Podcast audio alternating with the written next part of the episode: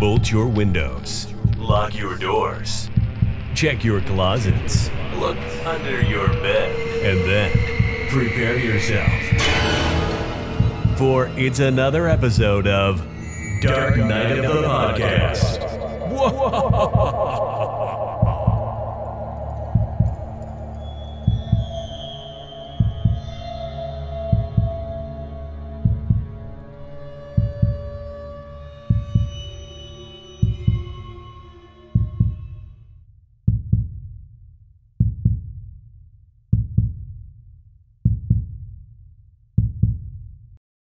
there's some whores in this house, and that's a problem.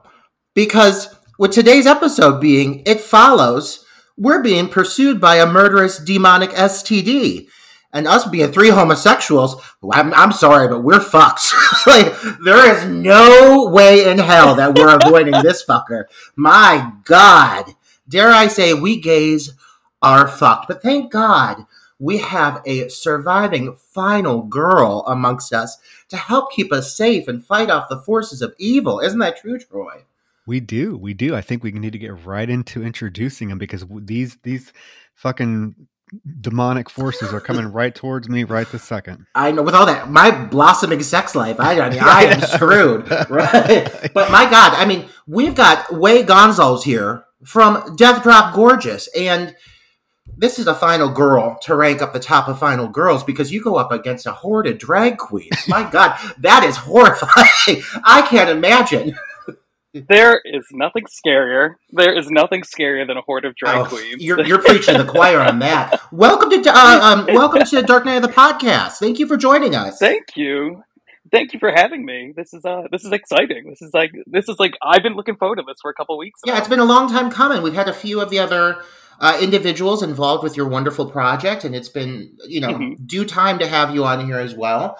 And now that we got you, we're ready to talk about a movie of of your choosing. You picked today's title, and uh, why don't you state the movie that you picked and give us a little reason why before we get into a little bit about who you are and uh, your experiences within the horror genre. So we picked uh, "It Follows" to review tonight and it's it's definitely one of my uh, one of my new um, favorites. I think that it uh, it just had like it was a, a different um, a different story, and um, I think it kind of came out uh, during a period of feeling a little bit uh, let down with horror. That like you know I was kind of sick of seeing the same. Like I, I love a good remake and a good reboot or whatever like the kids call it these days, but I want I love to see something original come out, and that it follows was like a breath of fresh air when it came out. Yeah, I hear you on that. If it doesn't feel like any other movie I can really think of. Not at all. And that's saying a lot considering, you know, just the volume of horror movies that are cranked out on a regular basis. Uh, I also want to acknowledge really quick that you pronounce horror the same way I pronounce horror. I cannot say horror. I can't. I can't say it, but I've got to say horror. so I appreciate it. I, I may, maybe I heard it wrong, but it sure sounds like you say it the same way I do. I, am um, pretty sure I do. I, I think yeah. you're going to be adopted into the New England culture, I guess. Uh, horror. uh, but um, yeah. No, I I was so excited. I saw you. I like. I remember seeing you post about this title on social media mm-hmm. months ago, and I was like, "Ooh, if we can get him for that episode, that'd be awesome." Because you expressed that you liked it. I really like this movie too. It doesn't feel like many other movies that were coming out at that time. It was it felt very fresh, very unique, very original, and it has that goddamn score. Oh my that, god, that score! That Disasterpeace score is uh, like it. Like he he might as well change his name to masterpiece because that's what this soundtrack is. Yes, yes, yes. And so I was just really jazzed to talk about this with you because I really I feel pretty passionately about this title. I've watched it many times and there's a lot to explore with this film. But before we get into that, I want to talk about you. I want to talk about Wayne Gonzalez and what you have brought to the the final girl or final gay uh, ranking here. You know, you are now one of the survivors of a horror film. You make it to, you know, through the whole course of the movie, not to give spoilers, but I'm expecting that our listeners have seen Death Drop Gorgeous and that they know about it because it is a prime example of the kind of the queer LGBTQ horror surge that we're seeing right now. And we're starting to see more and more of these little movies pop up. But I really feel I like your it. title was like the little movie that could. It started off really small and it just kept growing and gaining all this momentum. And like you have to be reeling from it. How are you feeling? Uh, it's it's sometimes it's a bit overwhelming, but it's it's cool to join the ranks of like you know you as you know some of your your final girl picks. It's it's I mean it's it's totally it's it's totally a dream come true to like you know end up on Shudder and if you didn't know we were already on we just the movie just oh, premiered on Shudder on the first. Uh, it's also on Tubi, but it's just been you know it's it's a wild ride, kind of doing you know something that you've always enjoyed with the people that you always enjoy. Yeah, Troy and I have talked about it a few times on our own regard on here. We've also obviously clearly uh, chatted about with um, Brandon and, and Mike, mm-hmm. um, and now having you, just how you know this movie. We every time it comes up, it seems like it has hit like another landmark goal. Um, and, and now you guys are like as you mentioned, you're on Shudder. Yeah. And for the indie filmmaker, I feel like right now that's like the pinnacle. That's the dream come true. Um, you know, it's being seen by the masses. Um, how? I mean, what was it? Was it a week, two, around a week or two ago that it, it hit Shudder, Correct? Yes. Yep. On the first, March first. Uh, yeah. There we go. And and so now, like, obviously, there's fresh eyes on it. You guys are getting way more of a response. Um, have you had anyone reach out to you? Like, have you seen any commentary on the film that's really specifically hit you or resonated with you? Um, I, actually, uh, there was an Australian reviewer um, that actually, like, he found he found the movies like really enjoyable, and it, that was it. That was just kind of like, um, you know, it was it was your it was like a it was a really nice review, but it was so mind blowing to see that it was coming from Australia.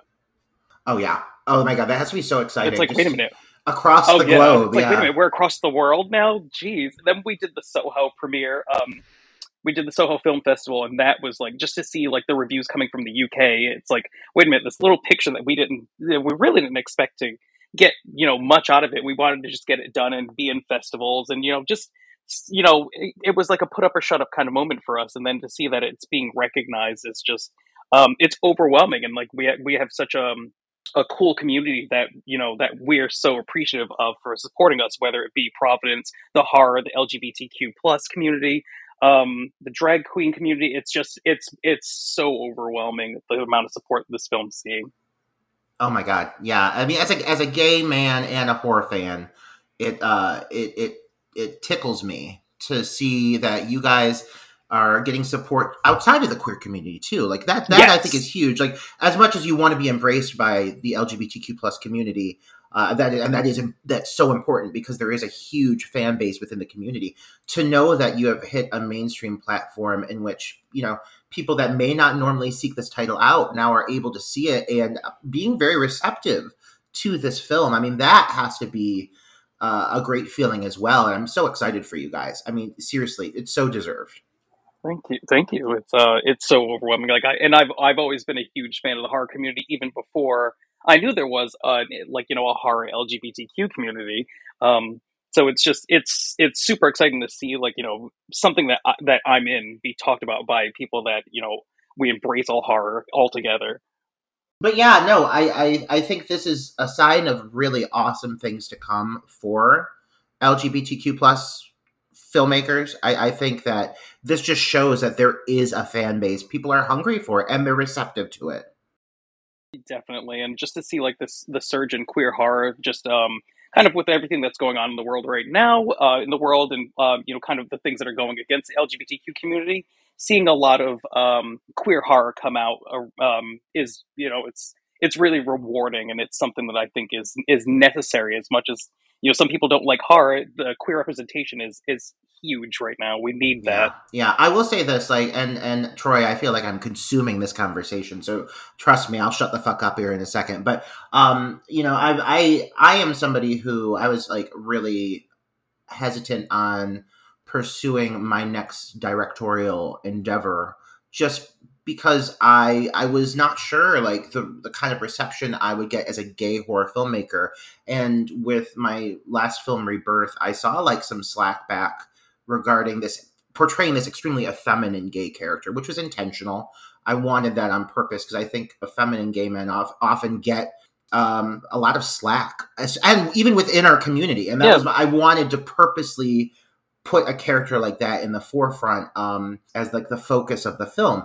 But I was really like terrified of, of diving back into like queer horror for a second because I wasn't sure the kind of reception it was going to get.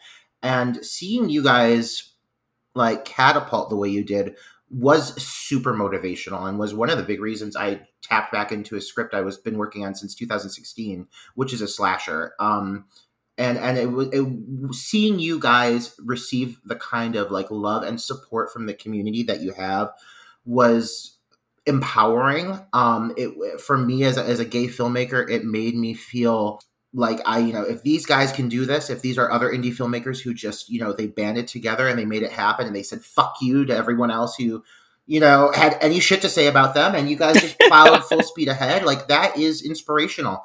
And so I think you guys are definitely motivating a lot of these other filmmakers out there who are, you know, grassroots filmmakers who maybe are scared or hesitant, not sure how people are going to take them as queer filmmakers, how people are going to uh, acknowledge them. And now they're starting to say, fuck it. You know what? I'm going to make yeah, exactly my own art. I'm going to do it the way I want to do it. I'm going to portray characters that reflect myself and my community and how I see them. And uh, everyone else can go fuck themselves because this is my art. And, and I'm so happy you guys just you know, unabashedly gay. That you guys were just so fucking gay. Like, good for you guys. Thank you. You know what? It was it was definitely needed because we've had this conversation before in the past, Roger, where there seems to be a significant, almost overwhelming amount of gay LGBTQ horror fans I mean, I did not realize the extent of how many gay horror fans were out there until I got on, you know, social media and started joining these groups and realizing that there are just so, so many, so many.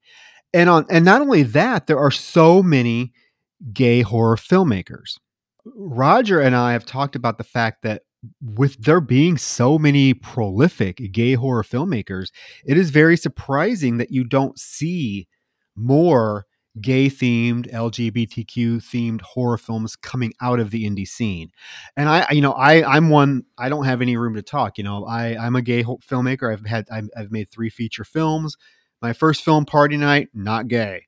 My my second film mrs claus i i threw a gay character in there you know mm-hmm. and then with teacher with teacher shortage which robert roger was in mm-hmm. I, I, really heavily explored a, a gay theme gay element to that film that was kind of interwoven into the plot that became an important part of the plot would i say it was like in your face you know queer gay no but it's in there and i feel like it was portrayed pretty realistically but i have to say like my my thing was and it has to be like it's the only thing i can think of in terms of why so many gay filmmakers don't make gay themed films I think you do worry about like the reception. Yeah, definitely. That you're going to get from the mainstream. So it really is refreshing to see a, a group of, of gay filmmakers take a film like Death Drop Gorgeous and and just and run with it and be un, unabashed with it and just get it out there and then see the reception that it is receiving.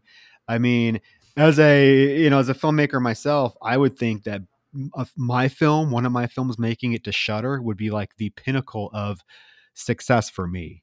You know, I would I would count that higher than, than my film getting on Netflix just because I'm a horror filmmaker. Horror is my thing. So getting it on a platform like Shudder has to be I mean, I can't even imagine like the feeling. I mean, it's it's uh, it's it's super cool to see like you know so much queer horror and like you know we like I like we you guys have obviously been making films a lot longer than we have, so uh, like you know, so you guys are in a way like you know, sort of inspiration for us. You know, we've caught a couple of your films before we ever finished with Death Drop, and it's cool. Like you know, at the time, I actually didn't, I did not know that you were queer, Troy, but but to see Teacher Shortage, um, that I think that was to see you explore that a little bit more was definitely fun. Um, and it kind of it kind of shows you know some people and you know kids out there that you know queer people can be in all um, in all aspects of life. You know, you have queer educators mm-hmm. and you know drag queens being chased by Santa Claus and um, Oh, oh, oh! I, was, like, I was like, what, I was thinking, what movie are you talking about? Lady of the Let's. Oh my god! Uh, the pinnacle of my career. how can I ever top that nonsense? But uh, here we are. Here we are. Uh, wait, I do want to ask because I'm curious because since we picked a, a, title that's a little more, uh, it's a modern title. It's 2015. I, I, was just curious for you because I, I, you know, you and everyone within your group is very passionate about the genre um, what are some of like the titles that inspired you when you were really starting to de- de- like you know develop an interest uh, within the genre. And what titles like were you introduced to at a younger age that really like stand out to you? I'm just curious. Okay. Um, so my dad was a huge horror fan. Um, and I always wanted to watch horror movies with him. And one of the first horror movies I remember watching with him was A Nightmare on Elm Street 3, which scared the crap out of me. But and I must have been about three or four years old, but it um but it just I wanted to see it so bad, no matter how scared of Freddy I was. Things that inspired us with Death Drop were um obviously we were huge fans of Giallo, and Suspiria is actually like my second favorite movie ever. So I love like the nineteen the um the nineteen seventy seven Suspiria. Oh yeah, and then sort of like you know kind of the '80s slasher vibe that we're going with, um as well as like the the um the giallo you know kind of gloved hand killer kind of thing that we're going for. One of in like the point of view camera thing because my other favorite movie is Black Christmas. Oh, that's my favorite horror movie of all time. I love Black Yeah. Christmas. I have a Black Christmas tattoo. You're speaking Troy's yes, language. I have a Black Christmas tattoo. I mean, come on. No way. Yeah, it's on the back of my leg. It's the eyeball looking out the door. that The is bedroom. amazing. Yeah, I mean that's my my hey my second film, Mrs. Claus, was heavily inspired by Black Christmas. So it is uh, one of my favorite. Yeah, it- well, it is my favorite film. I would say probably my favorite. Yeah, it's film. my favorite movie. Yeah, yeah, yeah. Oh my God! Look at you two. Like, fall, uh, we found love in a hopeless place. Exactly. Dark Knight. podcast. and we we found love, and or maybe we just found a one night stand that uh, will result in us being pursued by a demonic force for the rest of our lives. Either way, I'm down for it. It sounds kinky. I like it. Um, but you know, uh, here we are. Now we're talking about a movie that's pretty recent and um, is still having, I would say, some severe impact on the films to follow within the last few years after it was released. It came, it, it came out in 2014, but really hit like the mainstream vibe in 2015. It follows really chose to take just a different approach to the genre, and it paid off in spades, I would say, because as we said at the beginning a little bit, we started to dabble into this. It just doesn't feel like anything else that was coming out at the time. But oh, how you see the influence of this movie in films to Yes. follow. Yeah, and I really think that that between the tone of the movie, the fact that they really chose to take like a character based approach to this film, like this film is about these kids and and the force that follows them feels very secondary you know? In a lot of these movies a lot of these slashers it becomes the you know the killer first and foremost and then you have like whatever fodder they're killing off this movie is about the cast and then this force that's pursuing them is just like i said very secondary but i think that does this movie a lot of favors and makes this movie feel very like strangely relatable in a way uh, it provides just a very interesting experience, especially for those of our listeners who maybe have, for some reason, not not seen this movie. Maybe you're listening to this episode because of our beautiful guest. Um, but I encourage you to go watch this movie before we dive into it, as always, because this is going to be spoiler heavy, and um, there's a lot to really talk about. There's a lot of meat to chew on with this Yeah, movie. there's a lot to take in on this one. Troy, what are your uh, what are your early thoughts on this before we get into like the, the actual linear story of this uh, review? You know, what are some of the things that really stand out to you about this feature? I mean, I think you guys nailed it. It, it felt fresh. You know, this came out 2014. Horror was in a very predictable place at that time. It was it was it was remakes, reboots. Um, you weren't getting a lot of fresh, new horror. And so when this came out, it really, really did something that I mean I hadn't seen done in the horror genre in quite some time, and that was just in, inject a whole breath of, of fresh air into the genre. It's not a slasher, you know. It's not a. I mean, it's it's really hard to pinpoint exactly what type of film this is. That just makes it all the more intriguing. hmm You know, you talk about like it- being focused on the kids and and and and the, like the core group of of young adult characters in this film, and oftentimes it feels almost like an '80s, uh, like one of those '80s kids buddy films like Stand by Me, the the Goonies, uh, Monster Squad, because you were focused on this small core group of characters. And I also just find it so intriguing that, that virtually there are there is no adult presence in this film at all. And of course, I mean we talked about the score is brilliant. Uh the cinematography for that I, I think the cinematography in certain parts of this film is kind of groundbreaking Oh and yeah. you definitely see like you said roger i- influence from that this film had on other films and this is kind of the start of what what character is it in the in the scream reboot that talks about elevated horror she loves elevated horror is that amber Oh, uh, Jenna Ortega's character. uh, Um, yeah. So, uh, I mean, this I to, for me, I think it follows was kind of the, the start of that elevated horror trend, where horror started to be it became cool, and and, and you know appealing for horror to be smart again. I love hearing you say that because Yeah. that, that's a really good good way to kind of pinpoint the shift in tone of, of the genre at this time. This movie, you it almost reads like a fable in the way that like there's like a lesson to be learned it, for for at least for the character of Yes. Jay. The way this unfolds, like it, it, it seems like there's so many layers to it. It's not like you're just watching this to see people die. In fact, the body count is pretty thin. What you're watching is really like this they're they're trying to actually just kind of uncover what it is that is pursuing them and and you're almost like watching like an elevated scooby-doo in a way you know like it- Pretty much. but I love that about it. I love it. But what what all and it works in its favor because what really makes the movie scary, especially on the first viewing, I have to say, this is a movie that uh, you know once you know the shtick of it, it's still very effective. But the first time I saw this movie, my God, it impacted me.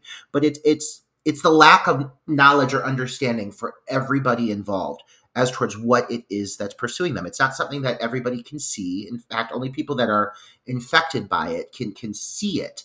But Mhm. still like they can't pinpoint what it is or why it's doing what it's doing they can't really describe it so like that lack of knowledge for the focal characters and thus for the audience makes it seem that much more ominous but this movie also just exists within a world that feels very gritty and realistic everything about this this setting that this movie takes place in feels like it could be next door Well, I think I think it was very smart to set the film in Detroit, and because Detroit, as we know, has has suffered you know a lot economic devastation since the early '80s. So a lot of a lot of the city is now dilapidated, um, squalid. There are tons of abandoned houses and fact and and Yeah. factories that are just abandoned, and they come into play in this film quite a bit.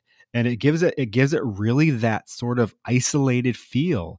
I mean, many times in this film, it seems like the only people in existence are these kids because the the the, the surrounding, the setting behind them is uh, around them is so isolated. And it, I think it was very smart to set it in Detroit, in the, in the middle of this like d- just this neighborhood that looks like it has faced quite a bit of hardship. Houses are abandoned, and it just Yeah. it gives that it gives the film sort of this really like roger said gritty almost ethereal feel to it uh and I, so i think the setting plays a, a huge part in, in kind of making this film uh, what it is I totally agree with you on that. I think the uh, the setting, like even down to like you know um, the main character's house, it doesn't feel like you know you're watching. You know, sometimes you're watching Scream and you're like, how much did that house cost? Like Yeah.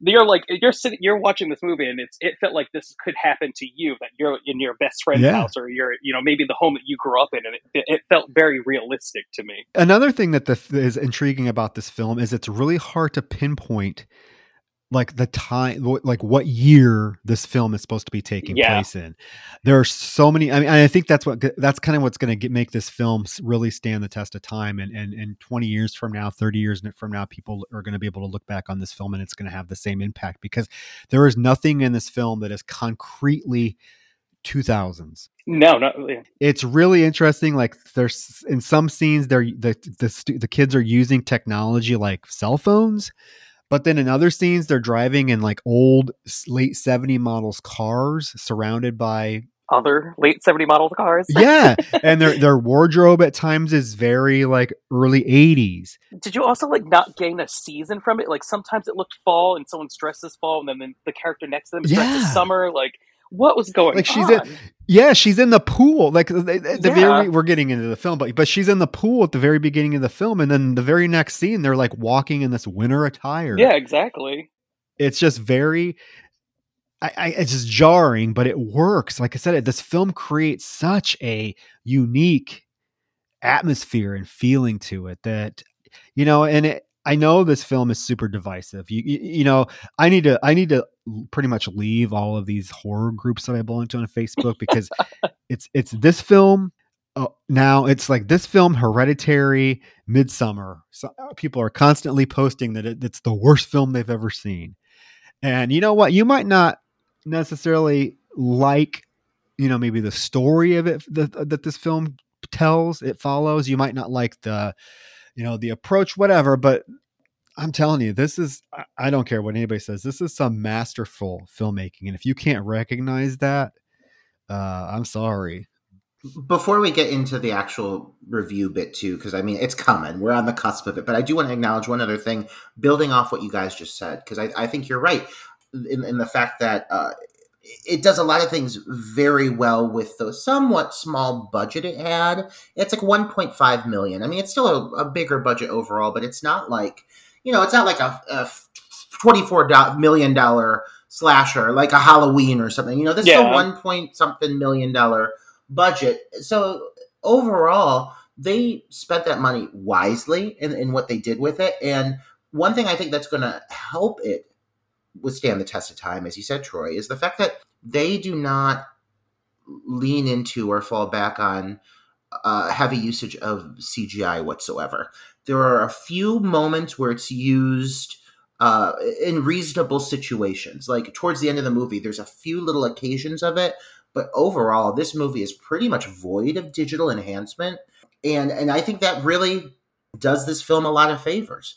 Uh, you you don't see like you know ghost apparitions fading in and out or or you know strange creatures that these kids have to go up against that are made completely out of CGI. No, this is all very much like whenever you see the the ominous figure manifest, it's in a very like a standard everyday human form, and and, and a, that really plays into my fears even more because you you could see these people like out on the street. You very much could see all of these forms that it takes seem very reasonable and and rational in the sense of people you could see in a crowd you know? And i think that does this movie a lot of favors. It didn't depend on any lavish frills or uh, fanciful effects. It, it's very just rooted in reality. So shall we get into it? Because we are at the half hour mark already. Oh my god jesus christ. Chatting just three cackling hens. Listen to us getting into it. But yes let's go girls all right. It follows. Follow us, listeners. And real quick, before you follow us into the dark, don't forget to go and leave us a little love on our Apple podcast. We're saying it now because we know you're not going to stick around after we're done with this review to hear us babble about it. So you have to be subjected to us pitching it. Go leave us a review. Leave us five stars. We'll keep having beautiful guests like Wayne. Yeah, see? How can you resist that? Hi. How? How, I ask you? and of course our patreon where we just we just posted a fun episode about what house of the dead, uh. yeah, wayne you said you actually that, that's your guilty dead. pleasure is it not it, it it's one of those movies that like it's uh it's so bad it's it's it's so unwatchable that it's watchable Wayne, I gotta say that one one of our fans, and listen, I love all of our fans very much, and I'll never say anybody's opinion is wrong. But we had somebody recently defend this movie and say it's actually like master class filmmaking, and I was like, I was like, I don't know the, who the fuck you are or what movie you watched, but like Jesus Christ, this movie is a is a dumpster fire, and like that's a fact. But whatever, you know, to each their own, and I'll yeah. never shame anybody for Love and House of the Dead, though I may give you a side eye. Yeah, exactly. But uh, with that being said, it's on to It Follows. This movie opens on a very vague note, and I think that it does it a great favor because you're kind of launched right into the middle of, of this tizzy with this young woman who comes bounding out of her house. And one thing I really appreciate about this opening is it immediately immediately introduces you to a cinematic style that they use consistently throughout the film, which is like kind of this rotating pan that they do. And and right off the bat, it's one of the first things you see is this kind of sweeping rota- rotating pan moving kind of throughout this neighborhood. It looks great. It's it's very suspenseful because you kind of take in the whole neighborhood, but you're kind of like, what am I looking for? What am I watching for? Something's about to happen. This is a horror movie. I know I'm supposed to be looking for something, but I don't know what it is. And that actually makes sense within this movie because you really don't know what the fuck it is you're looking for. No, and she comes running out in a sensible, what is it? Short, short, short shorts and No, a not top. at all. And so, She's a, like a silky negligee and high heels. with high heels. Is she like a camisole? yeah, like she went, like she goes to the high school in Euphoria. exactly. I mean, yeah, this girl, I don't know what's going on or what she was getting ready for, but she's in these pencil heels sprinting through this neighborhood. That girl's going to break her ankle. Well, She- worse, worse. She does Yeah. worse than break her ankle. Good grief. But yeah, yeah, it's it's very yeah, like you said, Roger, very vague. You don't really know what's going on. She's running from something. There's even a neighbor like that's unloading her groceries that lives across from her. She's like, "Can I help you? Do you need help?" And she's like, "No, no, I'm fine." And then you hear her dad. Her dad comes out of the house and he's like, "Annie, are you okay?" And she's like, "Yeah, yeah, yeah." She like, t- but the way she runs, like she doesn't run like straight into the house. She like takes this like beeline around. So it's like she's avoiding something, but you really don't know what um, until she runs into her house past her dad and then comes darting back out with her car keys and gets in her car and drives away and this is when the the prominent part of the score kicks in that very um what would you call it like a stinger almost? Like, like a- stinger yeah. it's like an industrial like, Yeah. yeah very it's the score to this film i'm sorry should have been nominated for an oscar this is a great score she drives away and the next thing we know she is parked at a beach just sitting by herself with her car headlights pointed directly on her sitting there her dad calls her on the phone and she actually answers and she just starts telling them telling her dad how much she loves him she's sorry that she's a, uh, has been shitty to him and that she just wants him to know that she loves him and mom. And then you get this really hard cut to her body reveal which i remember when i first saw this movie really like made me like take a gas. Yeah, it's it's unusually graphic uh, for just like hitting you that hard. Um, she's laying on her back in the sand, and her leg is completely bent backwards at the kneecap, uh, completely busted with the bone protruding from it. But that high heel's still on. But she's and she's laying there. She's dead, and it really it is shocking because it's such a hard cut. And you know, I'm going to throw back to our, our last uh, review real quick because I want to do a quick contrast here, Troy last review we covered cherry falls and we talked about the idea of being disappointed when kills cut away when it's kind of like a trope when it becomes something that like a movie seems like they are avoiding showing anything suspenseful or like you know they, they they cut away and then they give you a body reveal and it feels like you've lost out on something. I think cherry falls has a few moments where it feels like it just didn't hit as hard as you wanted it to for some reason this moment does the opposite. The the decision that they made to not show the kill but to suddenly give you this really hard cut to this very graphic reveal it affects you. Like you feel it. It's shocking. It works greatly in this moment's fa- um, favor and in the sense of like developing the lore of what this this entity is as you learn more about it. I love the fact that they chose to avoid showing anything because at this point they don't want you to know what you're getting into it's it also kind of like it's one of those moments where um usually like when it get, when someone gets killed off screen I'm usually pretty bummed out by it and I want more. This one was like the way it's so it's done it just it leaves your mind wandering and trying to figure out how you think this happened to her and you're kind of just satisfied like you don't really need to see it like I think I think the um the thought of it is enough to carry you. oh yeah i want to i want to know what the fuck happened to this girl like how did that leg get that fucking destroyed you know it is graphic but yeah you're right like my mind kind of goes all over the place as to like how this thing actually managed to kill her and and the fact that it sticks with you Yeah, she also looks a little embedded into the sand like she's been shoved down. yeah eh, whatever happened to her was not pleasant at all She got fucked up. Ooh. yes, ma'am. so we know. We know that you know something is going on and it's something that is not quite like like like like you said we can't really see anything. We don't know what is happening. I think it's a very effective opening scene for this film because it really sets the tone and the stage for i, I get the whole film kind of leaves the audience guessing in terms of, of what's happening and, and if we, if we're really seeing what we think we're seeing there are many moments in this film where you're really questioning, okay, am I really seeing this or what's going on? Uh, after this opening scene, we get introduced to the character of Jay, who is played by the lovely Maika Monroe. I love her. Who has, yeah, she's kind of has, I would say she's borderline on a on scream queen status. She's been in a lot of indie horror films. This one, she was in The Guest. The guest is amazing. I love the guest. I know I'm missing a couple, but she very lovely in this. Very likable, down to earth. I think all of the characters in this film, the the, the kid characters, are pretty uh, believable. You can believe that this group is is a or a group of friends that, that that would hang out.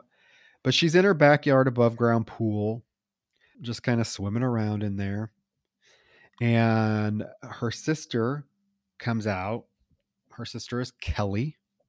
Comes out, asks her if she wants to go watch a movie because um, Yara and Paul are in there. She's like, Well, no, because I'm going out tonight with this guy, Hugh, who we find out that she's been dating for a while. Her sister's like, Oh, well, I like him. She's like, Yeah, I do too. So Kelly goes back in the house, and there is a scene with where we see these like two neighbor boys like watching her swim and she's like i can see you i don't know these neighbor boys they they pop up randomly throughout the film i kind of want to know what their deal is I think they're they're lustful for her. Obviously, these children just prying eyes. Um, I want to say real quick, uh, just to kind of build off of one thing you said about not just about the character Jay, but all the kids in general. Is one thing that really stood out to me especially this time watching it is is how like understated these performances are. They are the across the board all of the kids are played with ages very like low key low like it doesn't even feel like acting in some ways. It feels like uh, very like anti-dramatic there are times that they're just sitting around quiet they're not even talking like it feels so natural to me the way that this is written for these characters and the way that these characters like culminate together. And especially as things start to happen to the character of jay how the this circle of friends comes together to kind of just support her without question is written in such a very like believable way. It's so well handled and i, I very much enjoy the the chemistry between this cast because it doesn't seem forced. It doesn't seem exaggerated. It seems so very natural. And that does make for this whole uh, for the whole film because it really does almost in some ways, like you said, Troy, feel like an, an, a piece of an '80s nostalgia. The way that uh, this is kind of like a, a, a buddy movie in some ways. Um, it, it greatly, greatly assists the evolution of this story because while it focuses around Jay, it certainly is an ensemble piece. The characters, their interactions, very natural. I think all of these these kids are, are really likable in this film, and like I said, you believe that they're friends because at this point, uh, she gets out of the pool. She goes in the, into the house for a little bit before she gets ready for her date, and we do get introduced then to the other two kind of main characters in this group of friends. You get Paul, who is kind of your quintessential kind of uh, nerdy looking dude. Kind of looks like a grasshopper, you know, not not the Oh my god! Well, I mean, what? I don't know. I mean, he just has that? that? look to him. It looks very grasshopper. That's so specific, Troy. That's so specific. Really? it looks like a grasshopper. I was going to say. Oh my like, god! I mean, what is this bitch saying about me behind my back? You never know. He has that kind of insect look to him. Trey, you're just digging it deeper. now I have to look it back up. Off to a strong start, guys. oh my god. Okay, well that's Paul. And then Yara, who throughout the film has this weird contraption that is like it's what the fuck is it? That clamshell looking thing. Yes, is it looks like it's Like Ariel's bra. it's like a it's like a compact, a seashell compact. But you open it up and it's like a, a Kindle. Yeah, uh, it was. It was. I mean, it was. It was definitely bizarre, and I think it was also one of those one of the pieces of technology that confused the timeline for me. Yeah, I agree with that. I do. I, I hear that completely. Like, and what what teenager likes to read that much?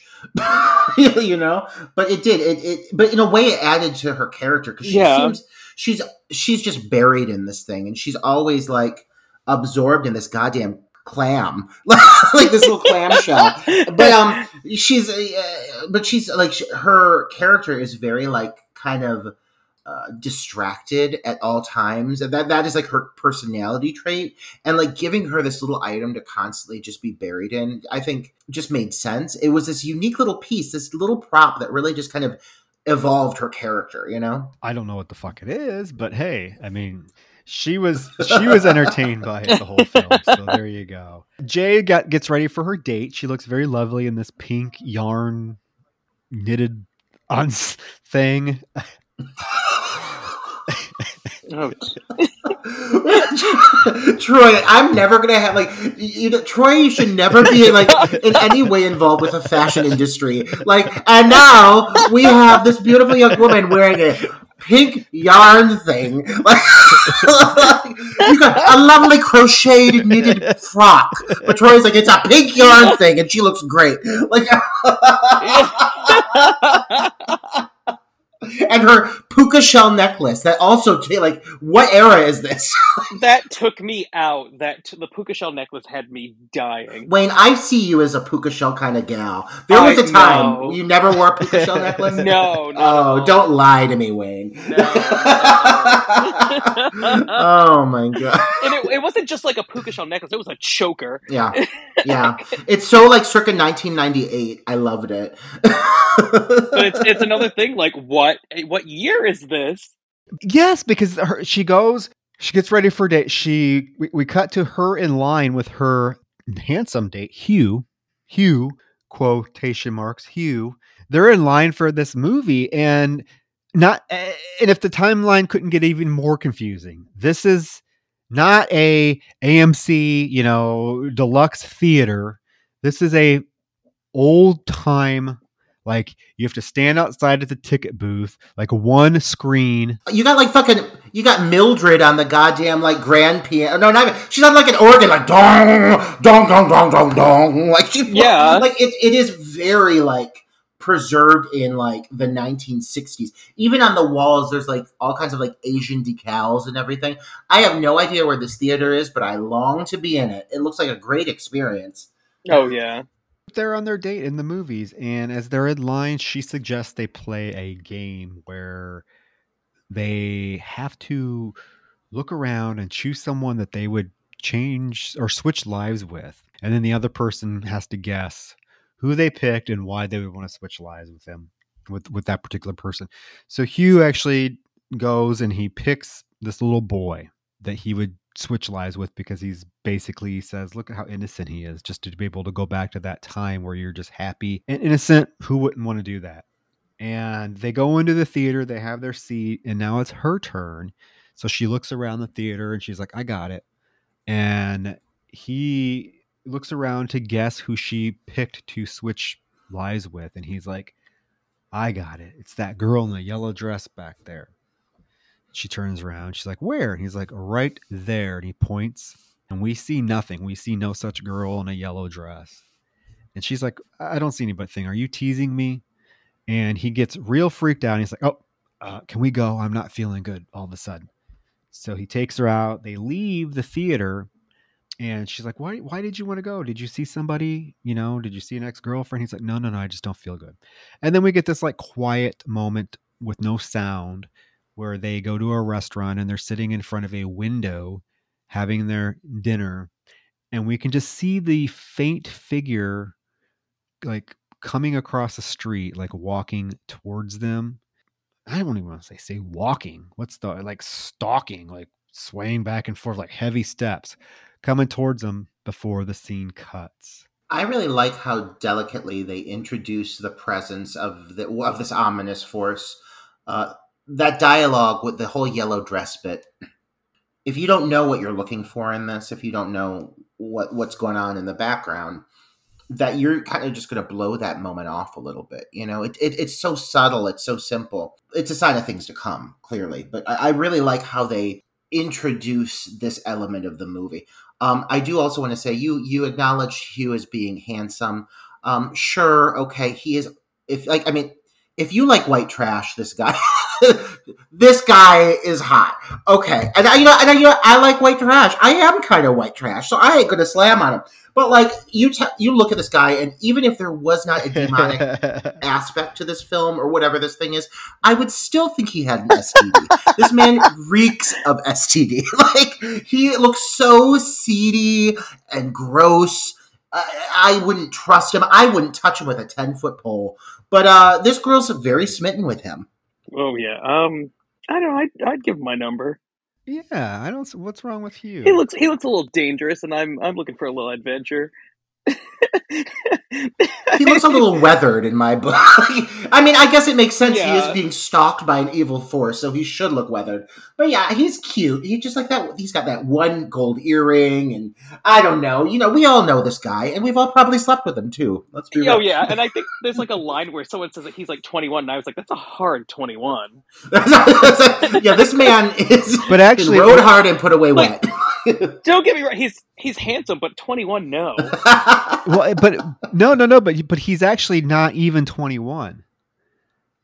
He's younger.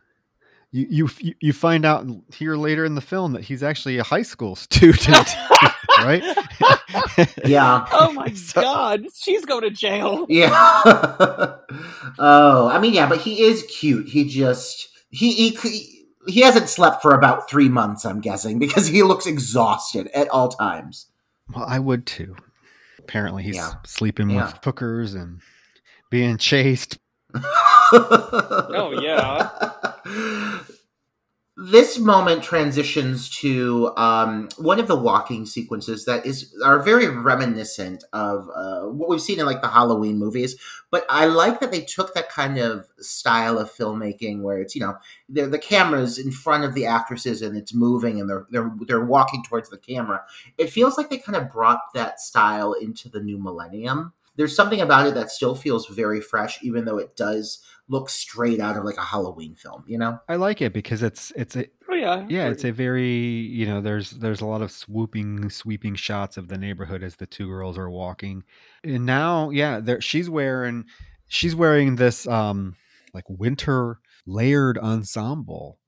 Jay is a, a, a nice like long trench coat jacket and this like beautiful scarf and she's all bundled up whereas her sister is wearing like this mini skirt with some cowboy boots. Yeah, had like shorts or yeah. something weird. Yeah, so it's like, it's what? really hard to gauge like what when is this happening? Like she was just in the pool yesterday swimming. Now she's bundled up like it's goddamn the North Pole.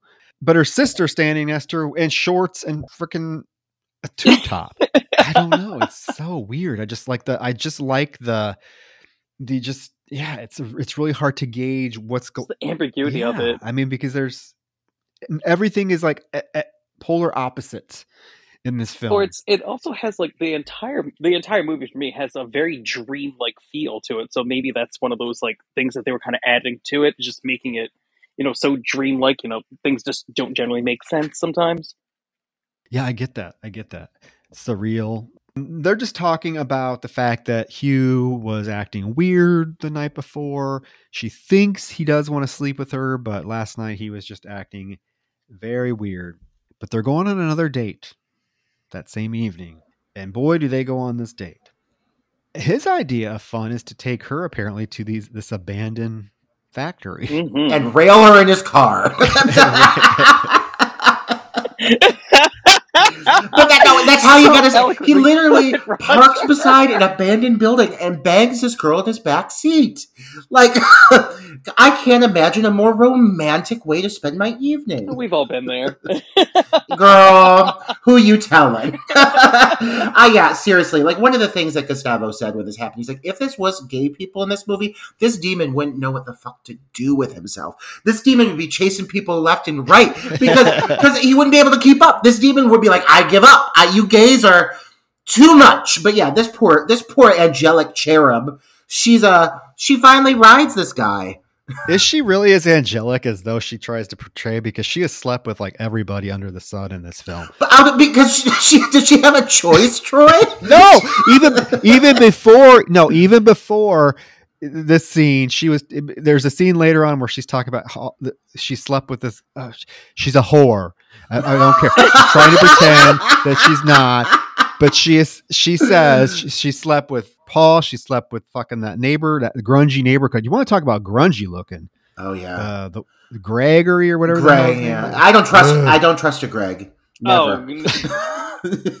Greg, I'd ride like a bike. Girl, yeah, in those in those gray sweatpants, I'm like, you know what you're Oh. doing, motherfucker. Like, He certainly did. oh my god, we're speaking the same language today. But Oh my god. but yeah, so this this um this fucking you know romantic gentleman who is trying to sweep her off his off her feet takes her, rails her, and then as she's sitting sitting there in the car admiring flowers, he proceeds to fucking drug the girl. like, oh my god, how quickly the I, I like this scene. Actually, this scene is pretty tense. She is she's sprawled out in the back seat of his car, hanging over the car. uh, She's playing with flowers on the ground, and she's talking to him about when she was a little girl. She used to have a dream. She used to have dreams about like the guy she would end up with and how romantic it was going to be. Mm. In the meantime, you can hear him in the trunk, like getting something. And there's a moment where it even sounds like it's like metal janging together. So you were like, and we, because we really don't know what this film is about yet, this you know upon the first viewing, if you've seen it, obviously, but first viewing, you really don't, you don't know what this film's about. You just know that this poor girl got killed in the opening scene, and now this girl. So it it almost is like it's trying to trick the audience into thinking it may be like a serial killer type film. Like he's like a Ted Bundy character and he's getting ready to, he's in his back trunk getting his murder tools to kill her. I mean, that's, I remember when I first saw it, that's kind of the vibe I got. Um, as she's laying in the back seat, he comes in, lays on top of her, and like starts kissing her neck. And she's like, oh, she's trying to tell him a story. And he pulls out a rag that obviously has formaldehyde or whatever it is on it. And he, yeah, he puts it over her face until she goes unconscious. It's such a vulnerable moment.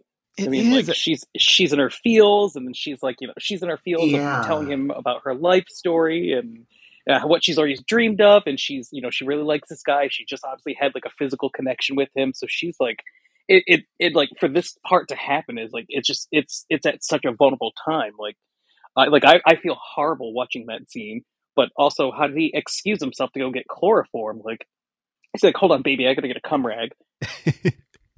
Oh my god, it, th- this this moment here really pops to me in the the dramatic shift in tone that we experience because up to this point there's been I mean the opening sequence yes that was that was quite intense but in, in regards to these characters and what we've seen from them and Jay's overall story thus far she has no idea what's fucking coming whatsoever. She's smitten with this guy. She chose to have sex with him because she's starting to really like him and so this hits out of nowhere. And I did love the detail of as he starts to like mount her from behind, he's still kissing her on her shoulder.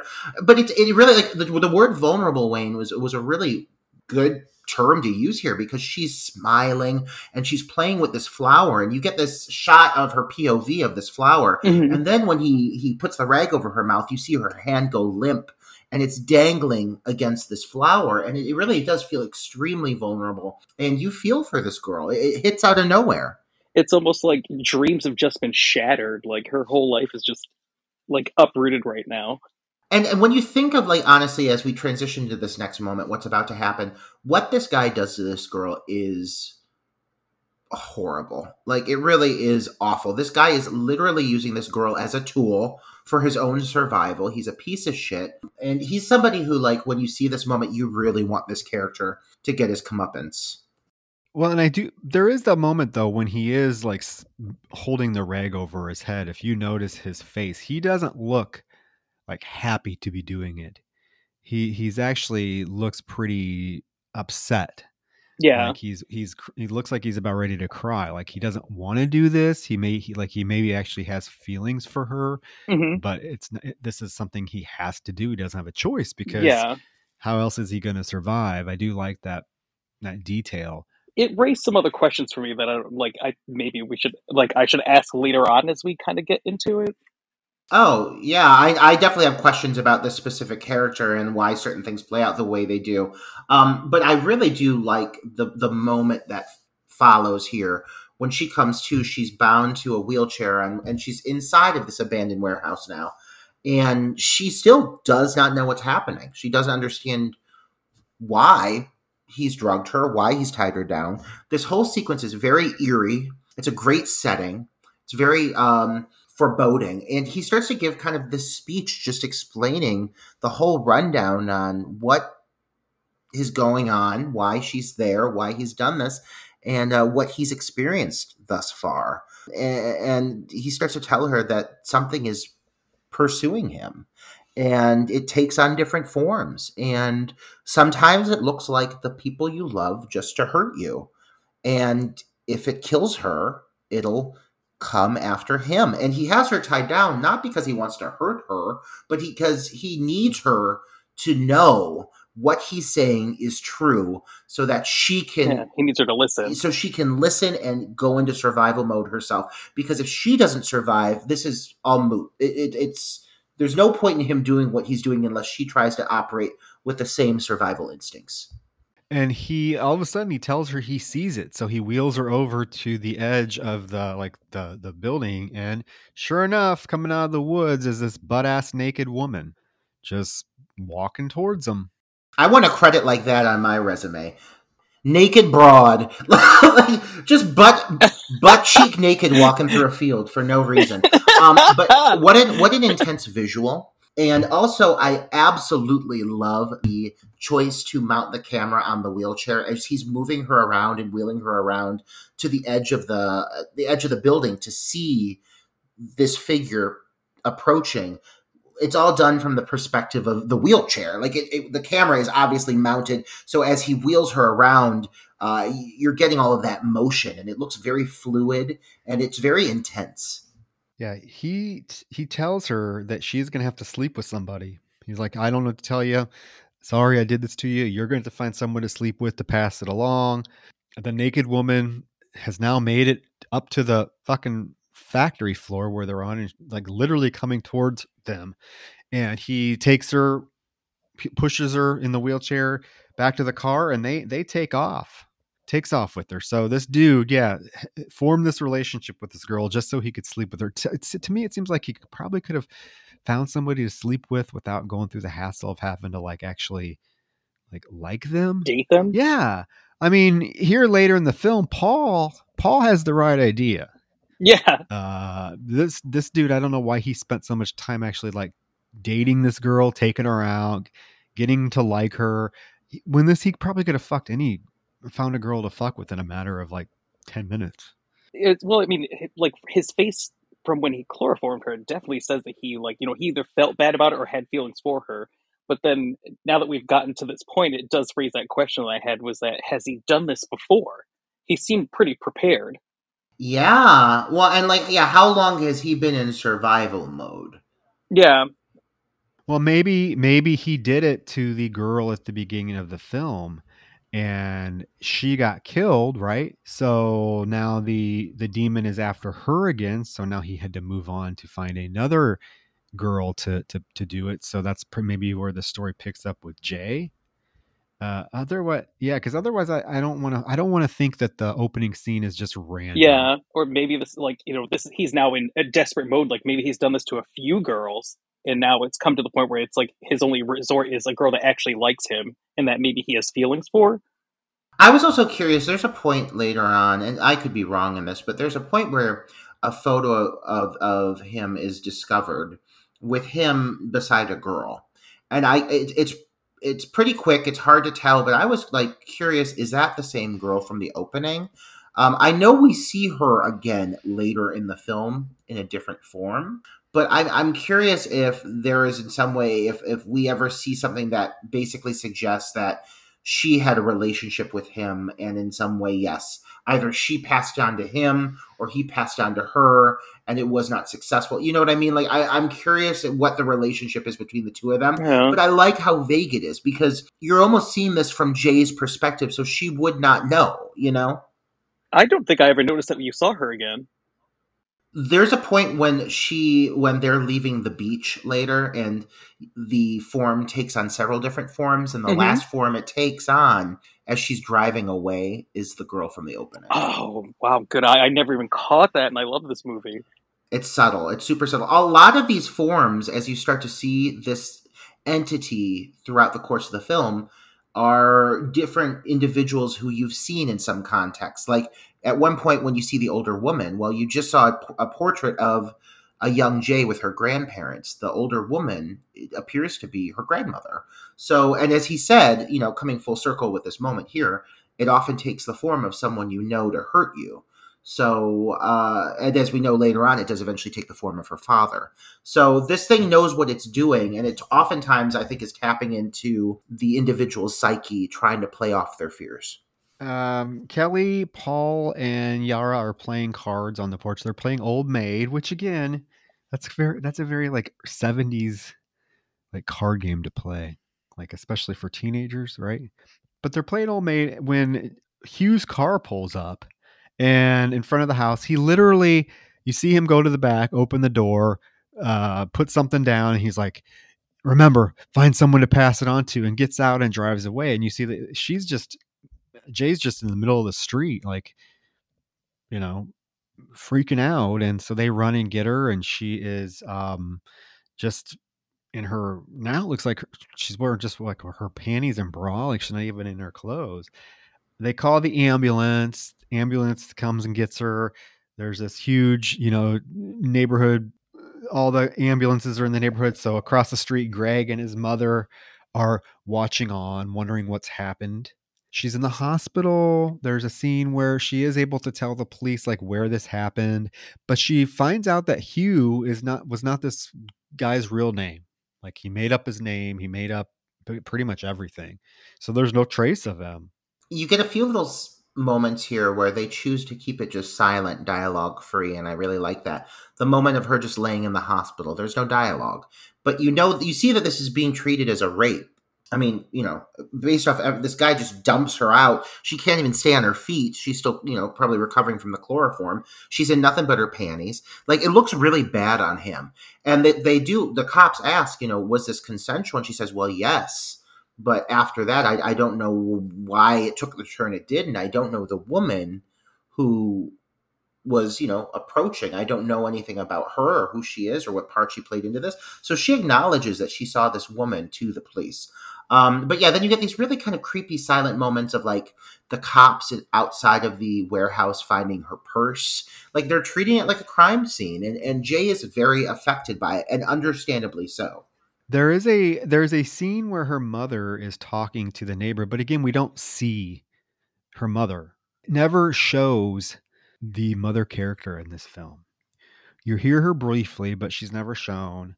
Upstairs, she is getting ready for school. She is I don't know. She there's a scene where she's standing in front of the mirror and she pulls her underwear open and like looks down like at her vagina for a few seconds. And I don't but I don't know what she's she like gasps Well, no, I think I think there's a very intentional reason for this moment. To be honest, Troy, I think this whole movie toys with the idea of the, this whatever this is, it's passed on Well, sexually. yeah, yeah, yeah. And I think I think right now she's scared that maybe he gave her something like an actual STD. You know, you, she was she had sex with someone who she knows nothing about this guy. He made up everything about his backstory, about who he was, his name. So for her to be scared of what he could have done to her what he could have given her. I think that was the intention Well, behind that. I don't know. Well, hey, I'd be scared looking at a vagina too. So I get you, sweetie. I get oh you. my God. same girl. Same. It was just weird. It was like, okay, so she gasps at her vagina. Um, yeah, but you are damn right, Roger. The gays would be in trouble if this Oh my girl's worried about. Who- Just add it to the list. Right. Add to the list of STDs because check off a box, right? yeah. If she can, if she can look down and gasp, imagine what you can't see when you can't oh look behind my you. god! Yeah, right. Ooh. Um, I do also want to acknowledge at this point she there's a, a noise that hits her Mm, window, and it's it's, a that little ball. damn neighbor kid. Ah, he's, He's he's not- like right now he's outside on the, the window. roof. I know, prying, Ugh. prying eyes. He's watching her check out her hoo hoo. Oh my god, he's probably in heaven. He has no idea what's going on in her life, but he thinks Oh, maybe she should have passed it to him. Oh my god, that eight-year-old child! Oh my god, oh, this movie is taking a dark turn. oh my god. Um, I do like that. At this point in the story, they um, you know, the the pacing is is pretty. They kind of take their time with things. They let moments linger. They they give you a lot of mo- like private moments with the characters. But once they introduce the fact that you know this has happened to Jay, and Jay is now, I, I guess we could say cursed with this. I don't know, whatever we want to call it. It now comes about pretty fucking fast. like like like once we realize that she's in danger, it's there and it's there to stay. And for the rest of the movie, she's running for her life. And this first sequence, introducing the idea that she is being pursued, is very well handled. where she when she's in class, right? And she looks out the window and there's this elderly woman, very grandmotherly looking, but wearing a just a white hospital gown, black socks, some sandals, just walking towards her, staring right at her, walking walking across the uh the campus field towards the window. Of course, she gets freaked out. So she grabs her shit, runs out of the classroom. Uh, down the hallway, there are two girls that are having a conversation in the hallway. And as Jay gets out in the hallway and runs towards the end of it, she turns around and this old lady is now in the building, like just walking towards her, just hiking towards her. Uh, and she's like, hello. And the two girls look at her and are like, uh, hello. So it's kind of an indication that she gets, or and that we get that the girls don't see this old woman. It's only Jay that sees her. Now, this isn't the most intimidating looking woman, but there's just something very unsettling and creepy about her gait and how focused she is on Jay and just stalking her. Well, if you look back to a moment, a, a brief moment that happened prior to the scene, where there's the scene you mentioned, Troy, where the mother is talking to the neighbor. You don't see the mom, but they very clearly show in the background there is a portrait of a young Jay sitting between her grandparents. And the woman in that picture is the woman approaching across from across the lawn. Well, that's interesting because Jay acts like she has no idea who it is. Well, and, and so as this conversation uh, unfolds, though, with uh, with the, the teacher, the moment with the teacher, uh, the teacher is having a very specific piece of dialogue where she's talking about Lazarus. And if you're, you know, ever practiced Christianity, you know that Lazarus was um, someone who Jesus brought back from the dead. And while I, I mean, it doesn't directly tie in, what a specific choice piece of dialogue to put in here the idea of including the dialogue of someone coming back from the dead and her seeing this premonition, whatever it is she's seeing, of this older woman in this nightgown. When you look at the portrait, the image of her when she's younger, eh, when her mother's talking, she's probably like five or six. Yeah, so she wouldn't know. She wouldn't. Yeah, so she maybe yeah, and so I think there's a lot to dissect with this moment.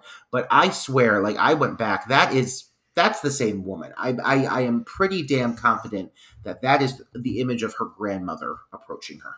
which just yeah makes it even more unsettling i never i did not I, I will be honest with you i didn't catch that at all and then you know when she goes to when she leaves school and goes to the um, ice cream shop that her sister kelly and paul work at she tells them about the old woman and she acts like like so i'm saying she acts like she has no idea who it was she's like i don't know who this woman was i just she was just coming towards me it was really creepy um So yeah, I totally didn't get that, but I, I believe you, especially if it was if she was a little kid, she wouldn't necessarily remember her grandma. I don't know. Very odd. Very odd. Uh, Paul Paul wants to stay over that night. They both say no, but then he's like, "I'll just sleep on the couch." Bet you will. And so they agree to let him. Yeah, they agree to let him stay over. It's so weird. These kids, like, even I would say even uh, Jay and Kelly, none of these kids seem to have like parents that really give a shit what they do.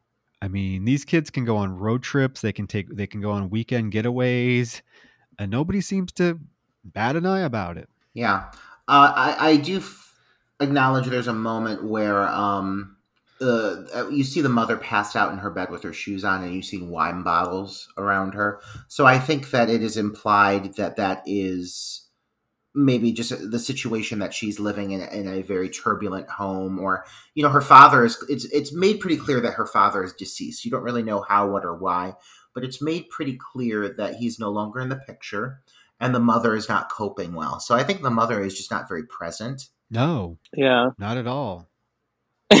Almost Uh, non none the-. Yeah, none of the kids' parents are present, apparently. Like I said, these kids can pretty much do whatever they want. Jay staying over with them. There is a scene where, sh or I'm sorry, Paul staying over with with Jay. There's a scene where she can't sleep, so she goes and joins him on the couch. They have a, a cute little reminiscent conversation about their past and like he was her first kiss. And he talks about a time that they found po- some porn magazines and spread them all out in the front yard to look at them. And um, his mom came out and saw them and threw a fit about it. And as they're talking, you hear very distinctly glass breaking, like a window being broken. Uh, so he goes to check it out, and it's a broken. Someone in the broke a kitchen window, and he's like, "I'm gonna go check upstairs to see what's going on. You just stay right here." So he goes and leaves her, and she goes into the kitchen, and there, all of a sudden, is just this shot of this horrifying woman. Like, is she pissing herself? yes she is That's what I thought. yeah she's missing teeth her breast Her t- her one tit is hanging out. Like she has a br- she has a bra on, but like one of the tits is just hanging. out. Imagine walking into your kitchen, regardless of being pursued by a demon. Imagine turning the corner and finding this dame in your kitchen, just Ugh. breast out, pissing herself. like, I mean, it's it is a shocking visual. Um, I, I find it so intriguing that some of the uh, forms that this thing takes are completely. It, it seems irrelevant, and others are very much intentional. But this this specific one is quite shocking. And once she starts just pissing down her leg, you're like, "What the fuck?" Like this thing's getting piss all over the place. And I mean, and, and Jay takes off running, understandably so, because it is just startling. Oh, it's pissing and it's following her. And the score here again, I want to acknowledge the score again. Oh yeah. The score is Yeah, perfect. so she good. goes upstairs and um, gets in her room, shuts the door. Yara's knocking on the door. She gets up and answers it and opens the door, and Yara's there, and they get get ready to come in, and then all of a sudden, I don't even know how to explain this. This fucking giant of a man like comes out of the darkness of the room behind her. I mean, this is pretty damn startling. And when you think of the simplicity of, of what these reveals are, again, it's not like you're seeing some big digital monster or. Uh, they literally just managed to find people who just look extremely unsettling, like that elderly woman, and now this very tall man, and and um, they put them in these scenarios that it's just it's just startling because you just don't expect it. And this is definitely one of the best scares in the film, I would say. No, yeah, dead Lakers player just scares the crap out of me. he is oh my god, ridiculously tall and like has to bend over to get in the doorway. Like I, I, like I think I peed myself. Yeah. Oh yeah. I definitely. If if I'm right there with that young woman in the kitchen, Le- I'm leaking down my thigh at this point because this guy is With the tit horrifying. Yeah, yeah. And I love the fact that like it's in this thing never reuses um uh of the forms it takes. It's not like it falls back on the same thing twice. it in fact some scenes it changes form multiple times within a moment and i think that's really terrifying too because you just can never predict what you're in store for Well, she gets the hell out of there, like I would. She gets on her bike and she takes off. Uh, she goes to the park. Middle, it's the middle of the night. Keep in mind, but she goes to a park, gets on a swing, and is just swinging there. And it's very unsettling because it's super quiet. You know, she's on the swing. She's very vulnerable. She's by herself. She's surrounded by like just trees and like anything could come out at any moment from any direction. And there is a brief moment where we see something moving in front of her to the point where she she even stops on the swing. And as as we get as the camera focuses, we realize it's just Yara, Paul, and Kelly coming after her. Th- They uh they rush to her and ask her what's going on, and she's like, "I just I don't know. I need to I need to figure this out." And then we see another figure coming towards them, but this time it's just Greg. Mm, mm, mm. Hey, Greg. Greg, who is the neighbor who's always washing his old station wagon. So he comes up and he's like, What's going on? And she's like, I just, I need to go. I need to find him. And they're like, Who? And she's like, Hugh. So Greg basically leaves to go get his car. He turns around. They're like, Wait, are you leaving? He's like, Well, yeah, I'm the only one that has a car. So he gets a car. He gets his car. They um, drive through these old dilapidated neighborhoods in Detroit where the, all these houses are just squalid they're they're falling apart they're either boarded up they're abandoned it's just very unsettling and there's no one around because uh, apparently Hugh did take her to his house uh one time and he was embarrassed of it so he never had her over there but she knows where it is.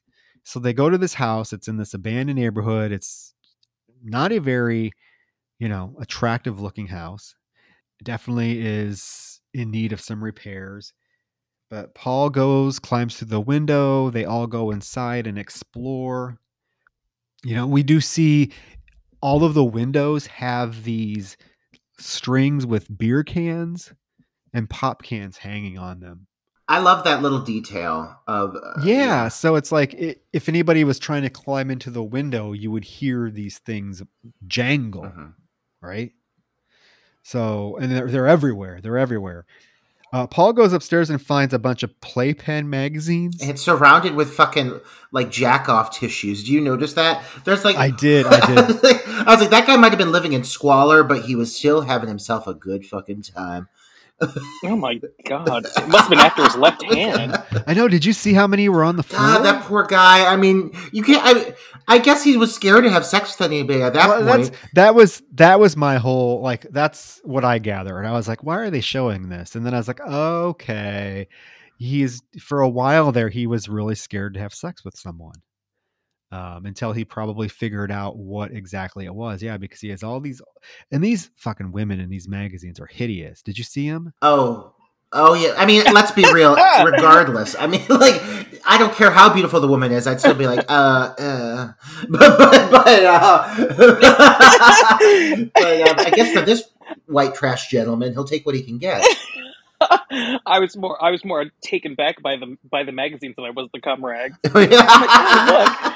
The- A spank rag. Oh god. You use a rag? Oh, I just use a sock. Uh, but then as they're going through the porn, oh, right, fancy. Uh, and it's the soft kind of tissues, too.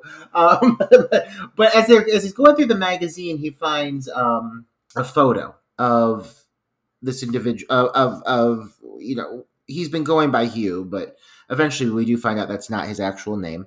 Um, and he's in this photo with a girl who's wearing a Letterman jacket. It's hard to tell, just like a lot of these other moments, it's hard to tell if this girl is maybe Annie.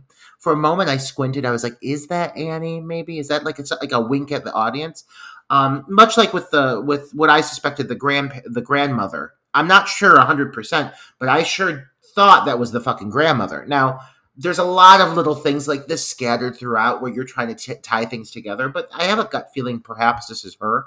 Either way, the letter jacket gives away the school that he's from. And so they use that as kind of like the breadcrumb to lead to the next uh, part of their sleuthing. And I like that the plausibility here actually I think is quite smart. They think it out fairly well, and this makes sense to me why they would be able to find the next step of their journey.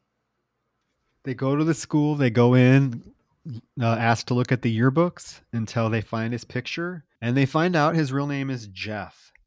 But I do like when they're in the school, we do get this scene of this young girl in in a white like white jacket that we see the second they enter the school, we see from out the door, we see her on the other side of the parking lot start walking towards them. And as they're inside the school, the camera starts to basically go in a rotation. And each time it hits the hits the window, she's closer and closer and closer. It, it's really effective.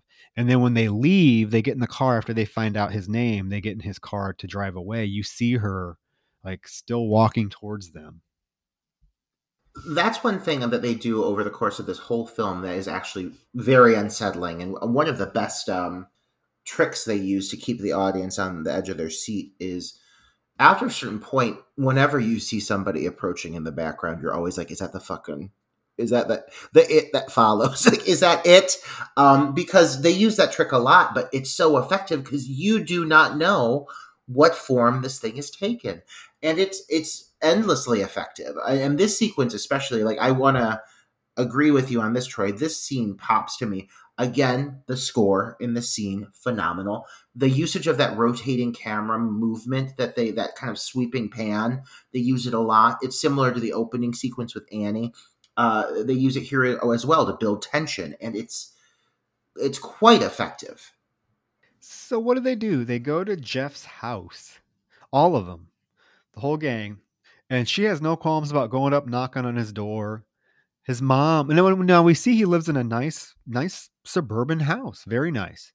Uh, his mom answers she asks if jeff is home and, and the mom's like yeah you want to come in and see him? And the mom even invites all the friends in. So we get this scene where they're in the backyard sitting in a circle and he is explaining to the group again what happened. He said he caught this he caught whatever it is, he caught it from sleeping with some girl he met at the bar. And this whole time he's talking, we do see this like tall, lanky soccer player girl coming towards them. And again, it's one of those things like you just mentioned, Roger, where you're like, oh shit, is this, what is this? And he's like, hey, hey, can you see her? Can you see her? And everyone turns around. They're like, uh, yeah, we see her. He's like, oh, okay, good, good. And this girl's like, It's actually a funny little moment. I like that moment. I do too. Uh, and basically, he tells her, "You're gonna have to go away, get far away from here for a little bit, and decide if you want to pass it on to somebody, and you know how you're going to go about doing that if you want to." A few things with this moment. First of all, they are way too cordial with this fucker. Uh huh. Like, like I wish I they showed the moment he arrived at the door and Jay just started wailing on him. Like I want to see him get his ass kicked by all of these kids. So first, second of all, I like how it cuts to like them in the backyard sitting on the lawn and like they're like sitting with their like legs crossed like in a big circle like powwow style.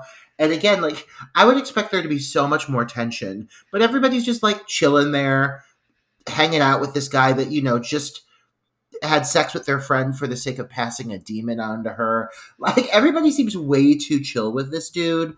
And I also am kind of bummed that this is the last time we see this character and you never have any closure with what happens to him because I really very much wanted to see him I don't know, get hit by a car or something, something horrible. Have have a house land on him. I just I feel like this character deserved so much more than he got because he doesn't get anything. He doesn't get anything. Like this guy doesn't have any form of, like we said, comeuppance whatsoever. He just has this moment where he gives them more backstory and then he's never addressed again. Yeah, it really is interesting that they don't give him any closure because he is such a integral part of the plot. I mean, he's basically the one that sets the entire plot of the film in in motion and then he just disappears and we have no idea what ever happened to him. Well, as long as Jay's alive, he gets away with everything. Yeah, yeah, I guess that's what you're supposed to assume, but then there is the ending. Um, you know, but we haven't we'll get to the ending. Well, and let me say, yeah, in the regards to like the fantastical world of this demon, but who's to say Jay ain't going to get in her car and run over his ass? So uh, I'm just saying she could she could be taking care of her own business, but that's her choice. she didn't get it. That would be the ending we'd all need to see, right? Absolutely. uh, so what do they decide to do? Greg gets them all in his uh, station wagon, drives them out to this old lake house that he used to go to as a child. And it is just a very nondescript looking place. There's nothing real fancy or anything about it. Just like just looks like this white house on this like blase looking lake. But they do get to do stuff like she does shoot a gun. He does teach her how to shoot a gun uh, and stuff like that. And then there's this moment where they're all sitting by the lake. You know, Yara's out there swimming, and Jay and Kelly and Paul are just sitting in lawn chairs, kind of on, uh, uh, on the shore of the lake. When all of a sudden you see Yara approaching from the woods, but she's in the water. It's very freaky grows up to Jay and like grabs her hair, and all we can see because we're seeing it from the perspective of like Kelly and Paul is like her hair being like pulled up, but nobody's there, and she starts screaming. And Paul takes a lawn chair and like whaps whatever it is, and gets like gets like thrown across the lawn. Like it's it's a very funny looking shot. It's he's like catapulted away. Whoosh yeah, they run into the garage and they are basically pursued by this Yara duplicate. This whole moment, I think, is pretty expertly played, though, because when they're sitting on the beach, you don't see Yara in the water right off the bat. You see tight shots on all of them just hanging out in the sand. They're all sitting around quiet. Um, and you see Yara approaching in soft focus in the background and it isn't until they cut to the angle with the water in the background when she's getting closer where you see her float into frame and like she's like floating in like one of those donuts as you do and splashing around that you as the the viewer realizes oh shit that's Yara mm-hmm. who the fuck is that behind Jay so by the time the, the the entity reaches Jay and you see the hair go up I really like the fact that at this point, they let the others see firsthand that Jay is, in fact, being completely truthful that something is pursuing her. Because what happens here can't really be explained any other way. You see a big wad of her hair get yanked up. She starts to struggle. And then, like you said, Paul goes and he beats the thing with the chair and he gets launched across the fucking beach. Um, but it's very physical. And then he even shows at one point he lifts his shirt and there's marks on on his stomach from where he got hit. So this thing, even though you can't see it, it can physically impact everything around it. And that makes it seem way more intimidating once this happens. It's it's such a it's such a freaky scene too because when it's impersonating Yara and it comes up behind them, it almost it like it has such a mission in its eyes and like it's just very determined and like it's got, just got like a type of a type of speed that Yara doesn't generally have. So you're just like, wait a minute, that's so. And then you see kind of see Yara in the background. You're like, oh, that is not Yara. Um, it was I, it, that freaked me out instantly. But it was also like, well, did Yara? But the way she walked up, I was like, was she peeing in the woods? Like, well, she could have did that in the water. Well, and the way, like, yeah, the way this is executed, I think, is just very. Um, it takes advantage of every aspect of suspense mm-hmm. because then they get chased across the beach uh, Greg has wandered off to go piss, so he's separated from the group, so he doesn't really know what's going on. So when he starts to approach them, at this point, Jay has grabbed the gun that he was teaching her to fire earlier, and she's just kind of firing at what appears to be nothing because the thing's invisible. So Greg just thinks she's fucking cuckoo bananas and starts hiding behind a chair. She does manage to shoot this entity I like that. It can it can be injured. She shoots it kind of like in the upper shoulder area. It drops to the ground. They close the door. It starts busting against the door. And if you look here, I think this is so fucking cool. As you see it move past the window and the door, it takes the form of the tall man again for just a split second. Did you notice that? I did, yeah.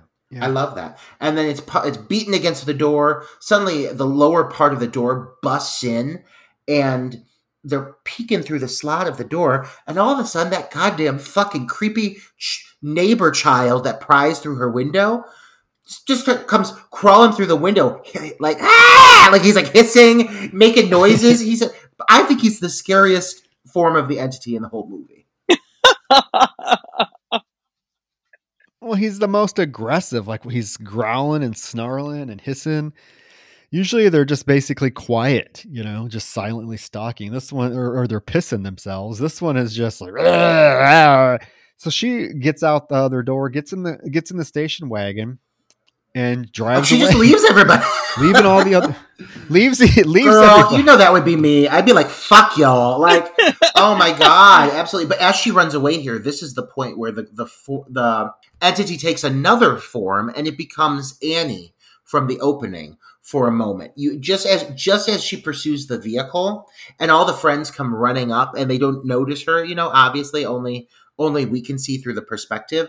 But uh, you do see that it takes other form, and it's the girl that we saw killed at the beginning of the movie. That is interesting. I thought it was. Yeah, I didn't.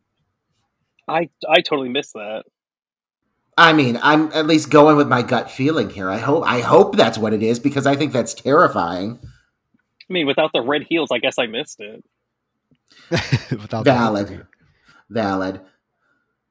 She crashes the car. She she's going so fa- she's driving so frantically. She crashes into into a cornfield, and I guess gives herself a concussion because she wakes up in the hospital. As she's waking up, she is kind of groggy, and we see is her mother in the hospital room with her, but we don't really we, we don't see her in clear focus. Somebody's in there with her. Yeah, I th- I'm pretty positive that's her mother. Yeah, but we don't like keeping with the trend of the film. You don't see her clearly. You see her through like groggy vision as she's waking up. You know what that reminds me of a bit? Uh, not to drift too much, but just because we did mention this in a, in a review not too long ago, is the way they treat the parentals in um, "Let Me In," where you never see you never see the mother's face. Um, I, I, I like that. I you feel very much like separated from the adults in this movie. The adults don't fe- seem to have any any impact or place within this world. You know which is really interesting considering you know kind of the, the the main themes of the film. Uh, I think it's it's really telling that they make the adults such kind of non-entities in the film. There is this moment now where greg crawls into her bed with her and they fuck I mean, it comes out of nowhere. Like, I mean, you, uh, it just really comes out of nowhere. It's almost like he rapes her. Like, he's pretty presumptuous. I mean, because there's nothing. I think he's. Isn't he taking one for the team? I don't know because there's nothing in the film up to this point. We do find out that they've actually hooked up in the past, but we don't know that yet. But there's like nothing in this film where I, fe- I felt like there was any sort of like, you know, attraction between the two of them. I don't think it's mentioned until the end. He literally like crawls in the bed with her as she's laying there, trying and gets on top of her, pulls his pants down, and starts fucking her. There's a very telling shot though, uh, right before this moment where.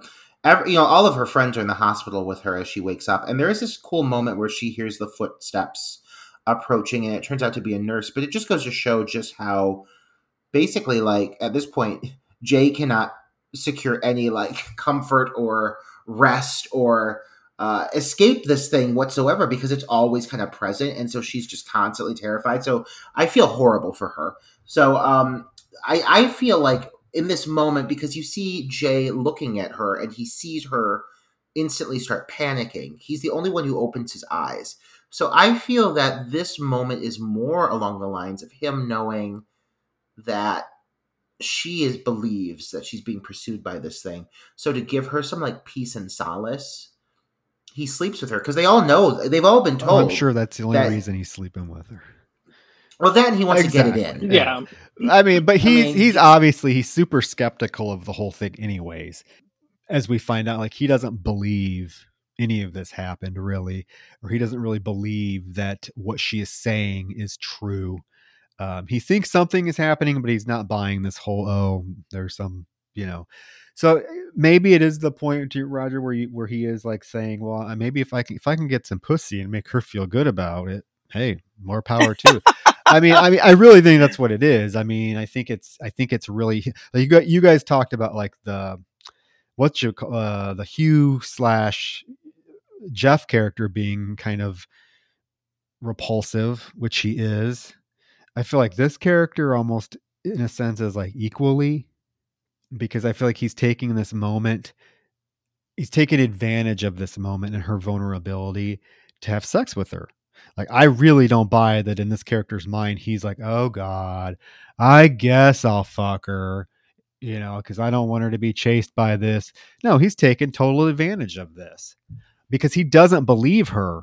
So this is his opportunity to get some pussy.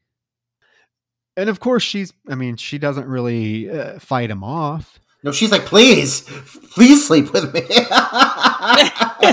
but there, there, there, there, there's a moment that where some time they they fuck. Time, some time passes. It's like three days later. Uh, he shows up at the hospital to visit her. It's nice that he visits her three days later. Um, and she's like, "Have you seen anything?" And he's like, "No, I told you. I mean, I told you I wasn't going to see anything. I haven't seen anything. Nothing's changed." So it's like obvious with his attitude, like he didn't believe yeah, her yeah. at all about. Well, so I have like a weird little theory about that is that like he's he tells her he hasn't seen anything and it's been about three days and like it hasn't come after either one of them. Is does it put the possibility that he maybe slept with a couple of other people and that it reverses back? Oh, I, I feel like people are dying left and right in this this town. Yeah, like he's.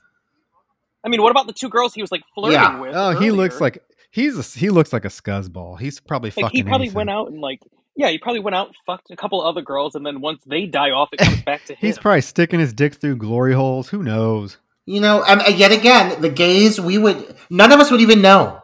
We would never, we would never we would even ne- know. We would never get the, we would never get the pleasure of seeing a woman with her tit out pissing herself in our God. kitchen because it would. Can you imagine? No, it's like the porn star that you, the porn star that you were just lusting over is like walking toward you, and you're like, "Hey," and it's really like it coming back. Oh my god! Oh, it'd be so easy to get. Like, what's the thing finally got us though? It'd be so easy to kill us. Um, but um, I yeah, yeah, I don't know. I'm like, I I think that he's just I think my thing with the character of Greg is I don't really think he's a horrible person. I just think he's like a token teenage boy. You know, like, I mean, I'm assuming they're all like maybe 18, 19 year, years old max. These don't look like, like, they don't look like they're seasoned elders. You know, they're all just kind of dumb. Oh, no, I just think that he might be, uh, he might have been a little more promiscuous than we think, and that, um, I mean, it, it's just like, it, it's kind of implied maybe that he, has been hooking up with other other women, other men, who knows what he's into, and um and it goes after them, and that's why they had you know this three days of rest. That could be, but I I was gonna. I was gonna say, but you you contrast his character with the character of Paul, and there is a very distinct difference between the two characters.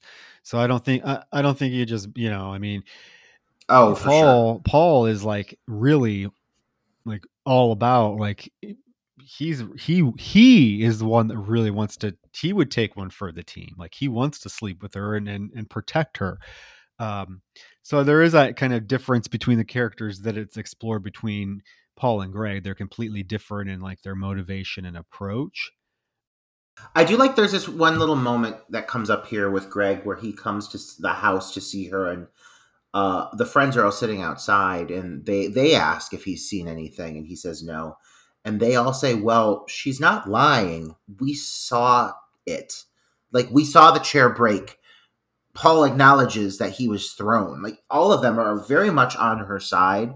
Um, I like the way this moment's written. And he's like, You guys saw something. You don't know what it was, but I doubt it's what she thinks it was.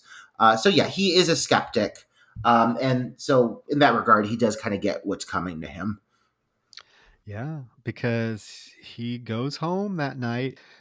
She's upstairs in her room looking out her window, and her window happens to face his house. And it's very like Nightmare on Elm Street ish, like between Nancy and Glen. Like they live across the street. They're always watching. She's watching his house, and all of a sudden, this this guy and like this what is he wearing? White underwear, long underwear. I don't know.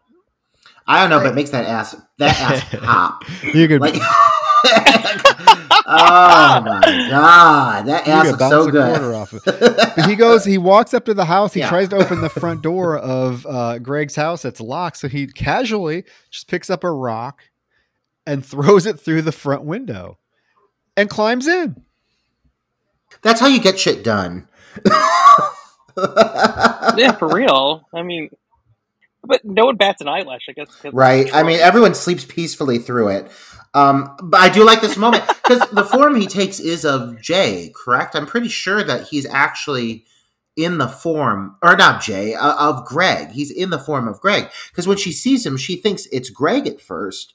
And then it's not until he breaks into his own home that she's like, oh shit, that's it that follows. So she, you know, she busts out of her house. She books right over there. She climbs through this window. This is all a horrible idea because it's just putting her DNA everywhere. It's making it look like, you know, this girl is going to look like she's killing people. Um, but it does lead to a very cool moment and another exposed breast. What's with the single These tit? demons, these demon women do not know how to put a bra. I'd love a good. Give me a single tit any day of the week. They don't know both tits are. No, yeah, almost they like they don't know thought they're- both tits No. are supposed to go in, not one of them hanging out. it's almost like they thought their audience can't handle it. that would just, if I was a woman, that would be me any day of the week. One of my breasts would just be out. I wouldn't even know it. I'd be out at the grocery store, one breast exposed. It's me right now in a flannel button. oh, I believe it. Ample. But she, she goes upstairs and she sees it's Greg's mother pounding on his bedroom door. And sh- she's like, What do you uh, miss? Whatever. She's like, uh, Where's Greg? And, all of a sudden, Greg answers the door. He's like, Mother, enough. And we get a shot of it's the mother figure, yeah, with her one of her tits just hanging, flopping out. And we don't really see what we see. All of a sudden, it like leaps on top of Greg. Jay walks slowly to the room to get a look, and we see this figure, which is the form of his mother, like on top of him, like grinding on him, and it's very uh, uncomfortable. I will say that if there's one thing I wish I could have seen more of in this movie, it's not parent on child sex, but it is like the aspect of I want to see more of what takes place when this thing does finally get its hands on one of its victims because I've just found this sequence to be quite fascinating. When she's, you know, she walks into the room, it's lit really cool because there's an overturned lamp, so it's like got this like really cr- creepy glow to it. And his mother's mounted on top of him. There's this strange, like, I don't know. It looks like what I imagine vaginal fluid. like it's like this, or like you know, like uh, what is the what is the flu- when, when women birth? What is that? Uh, Like placenta. It looks like placenta. It's an amniotic fluid. She's covered in it. It- but she's like she's like seeping this liquid, and yeah, she's like thrusting. She looks like she's basically humping his pelvis, but like in a vi- very violent way. And then it cuts to his face, and he's like completely white. All color has been removed from his face, and it's quite effective. I just wish I could have seen more, not for the sex- sexuality of it, but just to see like the process of what this thing does when it actually kills somebody. I don't know. Is she like? Is it sucking like in the, the, the blood out of it? What is it? I don't know. I don't know. But it looks pretty gnarly.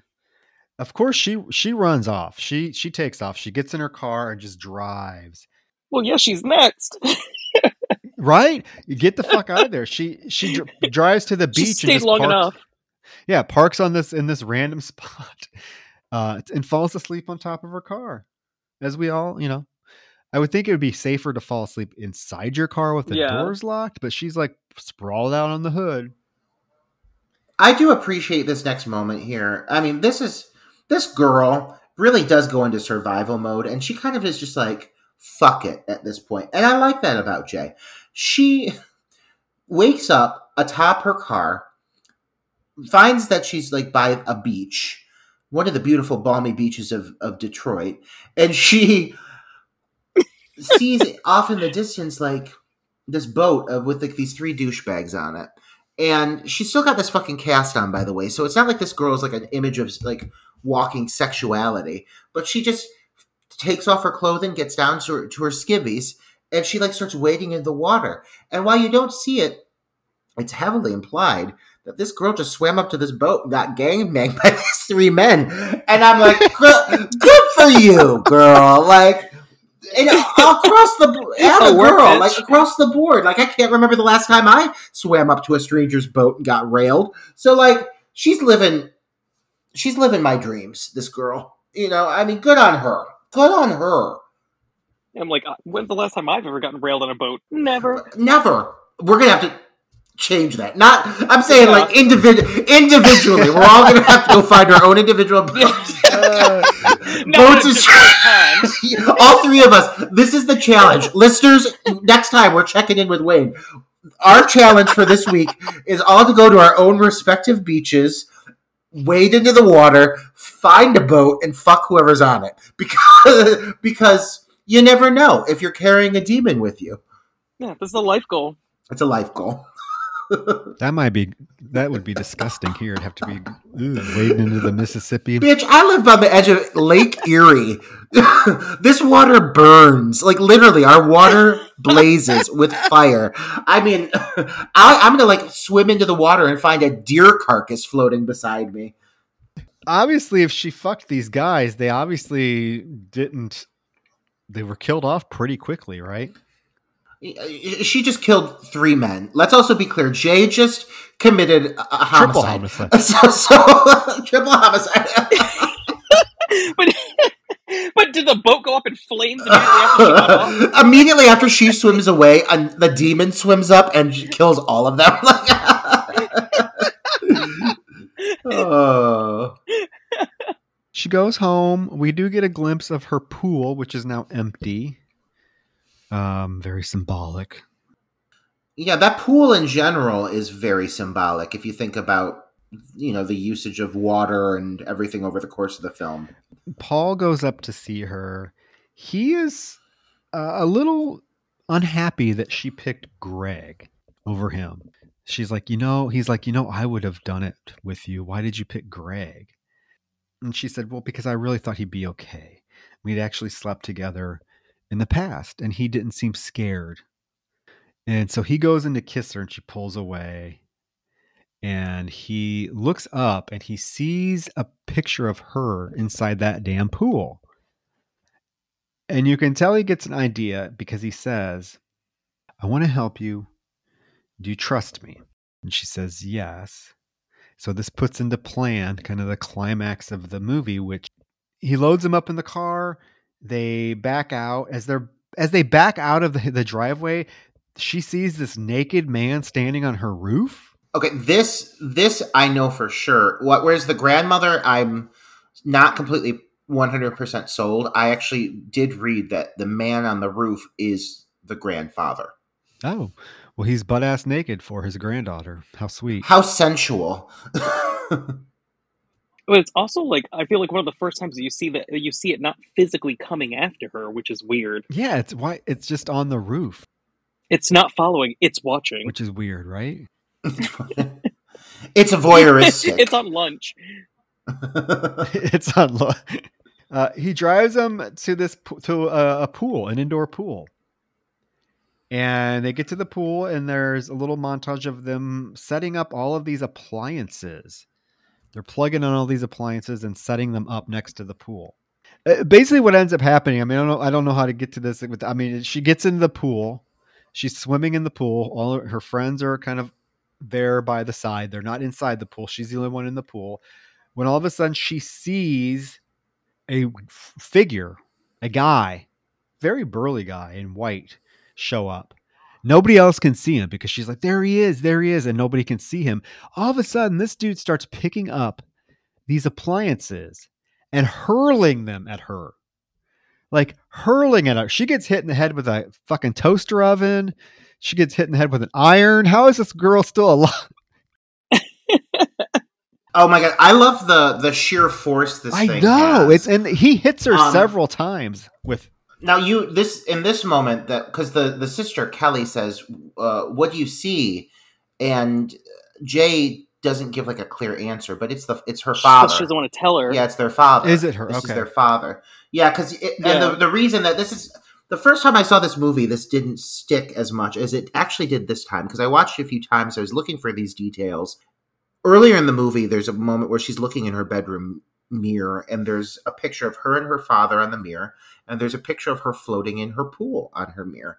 And you realize how symbolic this is because it now comes down to this final moment in this pool with her and her father uh, it, in a way, it was almost like foreshadowing what was to come. I really kind of like that little detail. You don't really know like what happened with her father or what the relationship was, but you have this moment now where this thing has taken the form of what I'm assuming is the person she cared the most about because her father, everything that you have seen involving her and her father looks like they had a very close relationship. But so this whole final moment when he that you don't see him at first, you just see her saying, "I, you know, I see it. It's here.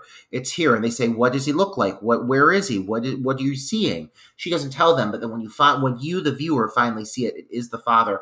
And this whole moment of him chucking these fucking TVs at her and everything, my God, like it is. This poor girl, she's getting beat the fuck up. Like this plan is going awry. But one thing I do like about this whole final plan is these are a bunch of like teens. They wouldn't be able to like come up with some big, elaborate, fancy plan. They're gonna do like go off of what they think is like the best idea they can come up with is to try to capture this thing. And they're kind of just like bullshitting their way through this. They they get a bunch of electronic devices that they plug in in hopes to electrocute this thing because they think because obviously it, it while they can't see it, it still takes a physical form. You know, this thing still responds to bullets, so obviously it's going to respond to that too. The plan just doesn't work out. But I like the way this unfolds because it really does feel like a last ditch effort to trap this thing and kill it. it's a very desperate effort, but you're right. It's it's it's a very teenage idea. You know, to think that you're going to just be able to plug in a bunch of appliances in a massive Olympic-sized swimming pool, that you're going to be able to throw a blow dryer into an into an Olympic-sized swimming pool and electrocute something. I mean, it's very innocent. It's very naive, but it fits. It fits with the characters. Yeah. Now, her father, yeah, he is hurling this shit at her, and she gets hit several times to the point where it like knocks her under the water. They're trying to here. Paul is trying to shoot at it, but you you can't. He can't see it. So um, Kelly gets this idea. She grabs a, a sheet and is you can see there is a sh- there's a couple of shots, and they don't look too bad, honestly. You just see you don't see the, anybody throwing it, but you see the items being hurled in the water. You're seeing them from the perspective of Paul and Kelly, which they can't see the figure. They see these like there's like the blow dryer gets picked up and hurled into the water. They see that. Yeah. So Kelly's able to throw a sheet over it and it actually creates a figure. She puts the sheet over it and it creates the figure because it's hanging on him so that uh, Paul is able to shoot it. And he does shoot it and it falls into the water, you know, as uh, Jay is swimming to get out of the pool, it grabs her and pulls her underneath the water. And there is a real, I really like this shot when they're underwater and the figure, her, her father, the father figure is pulling her and Paul is uh, at the edge of the pool shooting and you just see like the bullets go into the water and like fly past her. It's, It's ve- such a cool shot. yeah, it's very well done, very well done. Until one hits hits them hits him in the head. Finally. Finally, this is a violent. I mean, it's not violent in terms of like you know blood, gore, or anything like that, but just a very like intense couple minutes of him hurling. So this thing is finally shot in the head. They get her out of the pool, and there is this moment where she crawls back to the edge of the pool to look into the water, and it just turns blood red. Roger, this is the second film in a row where we've watched where the one of the ending shots is just water turning blood red. We had it with Cherry Falls, and now it's with this. The whole pool, all the pool water just turns red. Yeah, it's a theme. It's a theme. I dare say this one did it a little bit better than Cherry Falls. Uh, Cherry Falls literally looks like somebody went in with like a paint shop pro and just colored over the one. But uh, I mean, it was the late '90s. You know, what are you gonna do? Um, a few little things about this sequence. Um, oh yeah, Yara gets shot in the middle of the commotion, which I like that as well. I like Yes. that. Like these fuckers don't know what they're doing. They're fucking idiots. They're just trying the best they can. Paul shoots goddamn Yara, who goes down like a sack of potatoes. Uh, I mean, Yara. Uh, uh, yeah, but Yara's good for nothing, but we like her nonetheless. And then uh, for being such like a, uh, uh, kind of like a ragtag thrown together idea, they do still manage to make a very intense finale, uh, which feels like the, it has very high stakes. This whole moment of her trying to swim to the surface as her father is pulling her under, um, it is very intense. And after, she gets out of the water, there's even a, a like kind of like a singe mark on her leg where the hand grabbed her. Uh, that is is, is um, it just shows like this this thing kind of like it's like this force. You don't even know what it is but even when it touches her it's able to burn her. So it just shows just how intimidating this creature is. And then this whole moment with the water filling up you know turning red clouding up with blood it is quite beautiful. Um it's very uh distorted. It feels very um art house it, it, it uh, the, the way they did this i'm curious I, I doubt they just poured blood in the water and they're like film it no it looks like it was like I mean, either it was digital or they did something with this effect that made it look very striking. And it's uh, one of the standout shots, I would say, in the movie in the sense of just be- overall beauty and composition. it's definitely an interesting ending but i mean like you said earlier that that that plan that they had to fry this thing in a pool or i, I the plan was still never very, very clear to me but that is the most scooby-doo and the gang gone gone wrong plan i've ever seen. But it's so much fun. And it makes them like all the more endearing too like because like honestly i wouldn't expect any of these kids to have a better fucking idea. But like when you think of everything that's happened you think of the fact that they've been able to shoot this thing. You think of the fact that it's been able to respond to like it's a physical again it might be invisible but it is still a, a physical entity. Uh, it has to be able to be injured or something you know? And so i don't think it's like it doesn't sound like a completely bullshit idea. And they're just kind of desperate, desperate times. But um, I, I really enjoy this finale, and I'll say the first time I saw it, I thought it seemed very like thrown together. I didn't hit me as well. Now, no, having watched this a few times, knowing that these kids are just like innocent teens who are trying to figure it out, it it actually feels like unusually plausible, all things considered. Like it feels very authentic, and it fits it fits their journey. I would agree. The first when I first saw this film, I, I loved everything about it until the end, until this final scene. I thought it was kind of corny, to be honest with you. However, watching it again, you know, actually watching it th- three additional times, I I really appreciate it that much more, and I, I I I am able to tell how well done it is, and it really does. It doesn't come out of nowhere. I think that was one of the things that I thought might have when I first saw this film, I just thought that this particular ending in a, in a giant indoor pool just came out of nowhere, you know, with appliances being thrown and plugged. But then you watch the film now, knowing kind of what the ending is, and you see so many, like you said, Roger, foreshadowing clues that point to this ending is going to happen. And it's done very well. Like I said, there's some beautiful cinematography. The uh, the the force, the violence that this creature is you know the rage in which she's throwing these appliances at this poor girl is pretty brutal. Um i think yeah i think it's handled well much uh, better than i uh, thought the initial first time i saw the film. So i'm a fan of this ending now upon multiple viewings much more than i was the first time i saw it. They get out of the pool and this leads to our, our basically our final real finale. We get a sweet i don't even want to know if it's sweet but just this we get a scene of Paul and Jay having sex. They finally go through with it. It's pretty quick. It's pretty, you know, it's not grotesque or graphic, which it doesn't need to be. I mean, I have a hard time in my mind buying or, or fathoming that she would choose to have sex with this person. And I know that's shallow of me, but it's solely because of his looks she's beautiful and he is just like this little pencil dorky looking Oh my God, Troy! oh my God! God, Troy, give all of your fans a little a ray of hope that they may possibly have a chance with you. Now you're crushing dreams.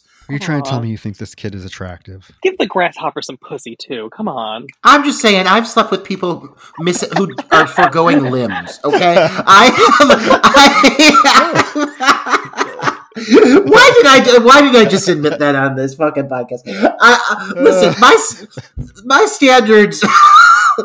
there's a time and a place for everything, and this guy just went above and beyond. At least give him your vagina. That's all I'm saying.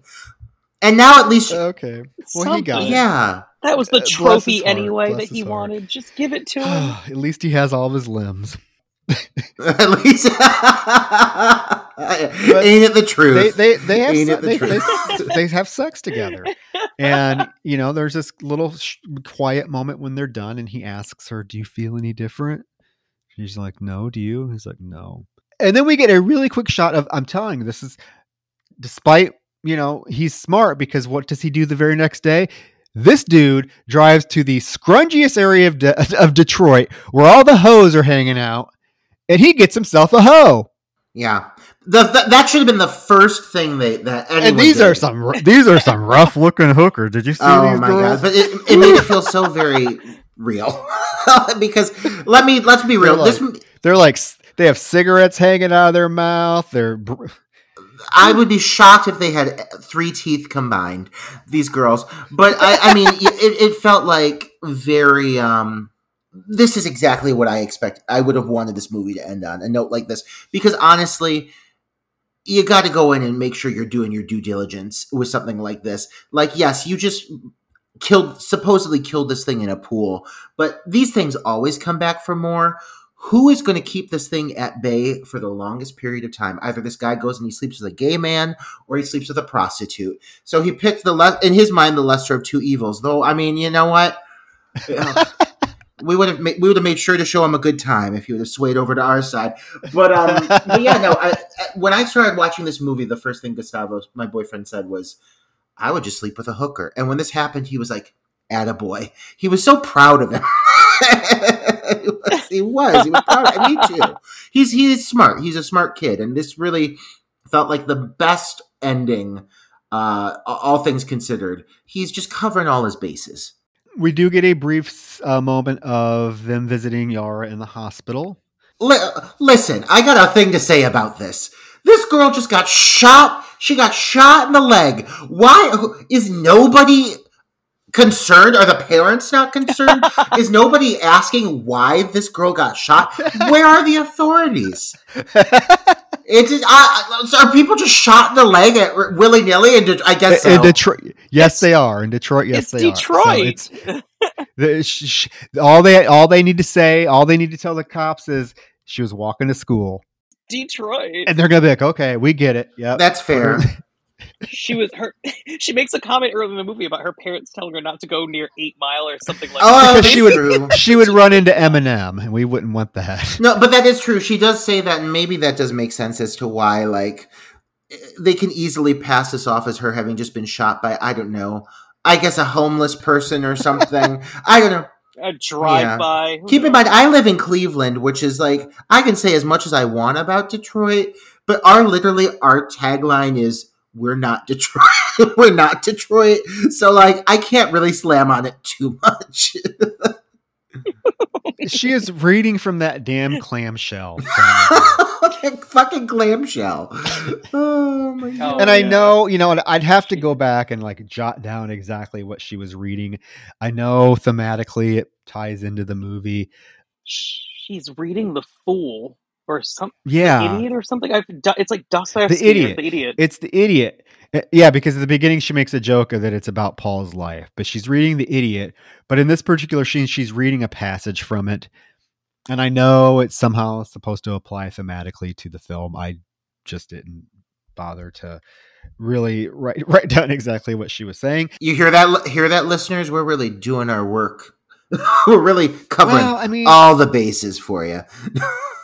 I was too concerned with, you know, poor Paul having to sleep with those ugly broads to focus on this scene.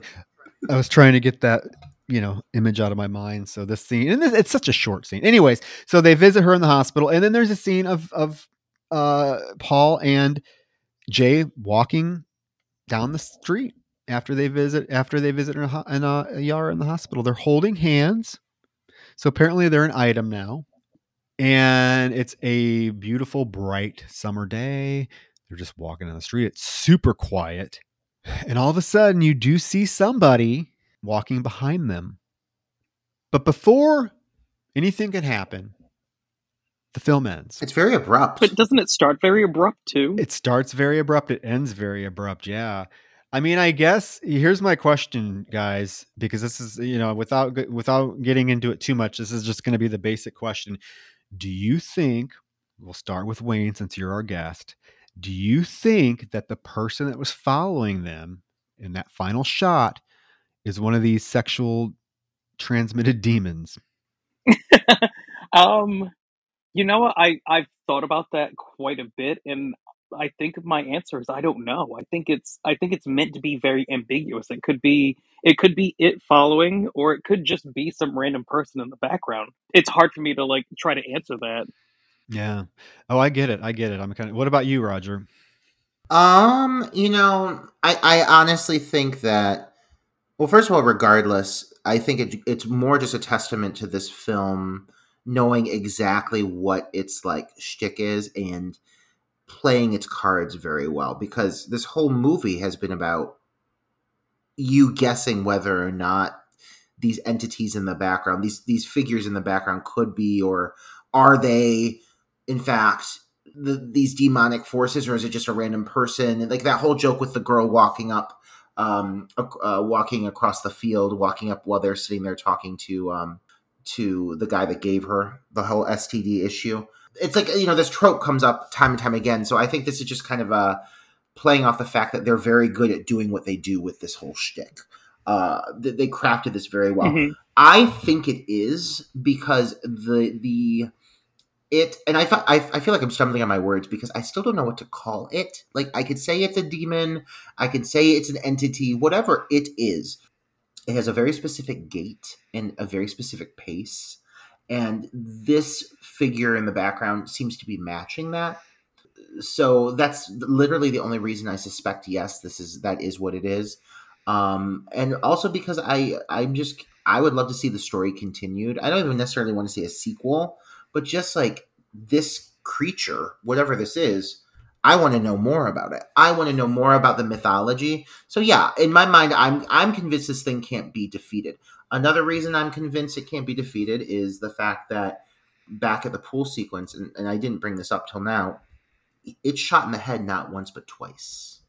It's shot in the head first when the blanket gets thrown over it. It's shot in the head blatantly. It falls into the pool. Then it's shot in the head again when he's grabbing onto uh, Jay's ankle. So it's pretty clear to me that this thing can't just be killed with a bullet so whatever it is, I'm assuming it's still going strong.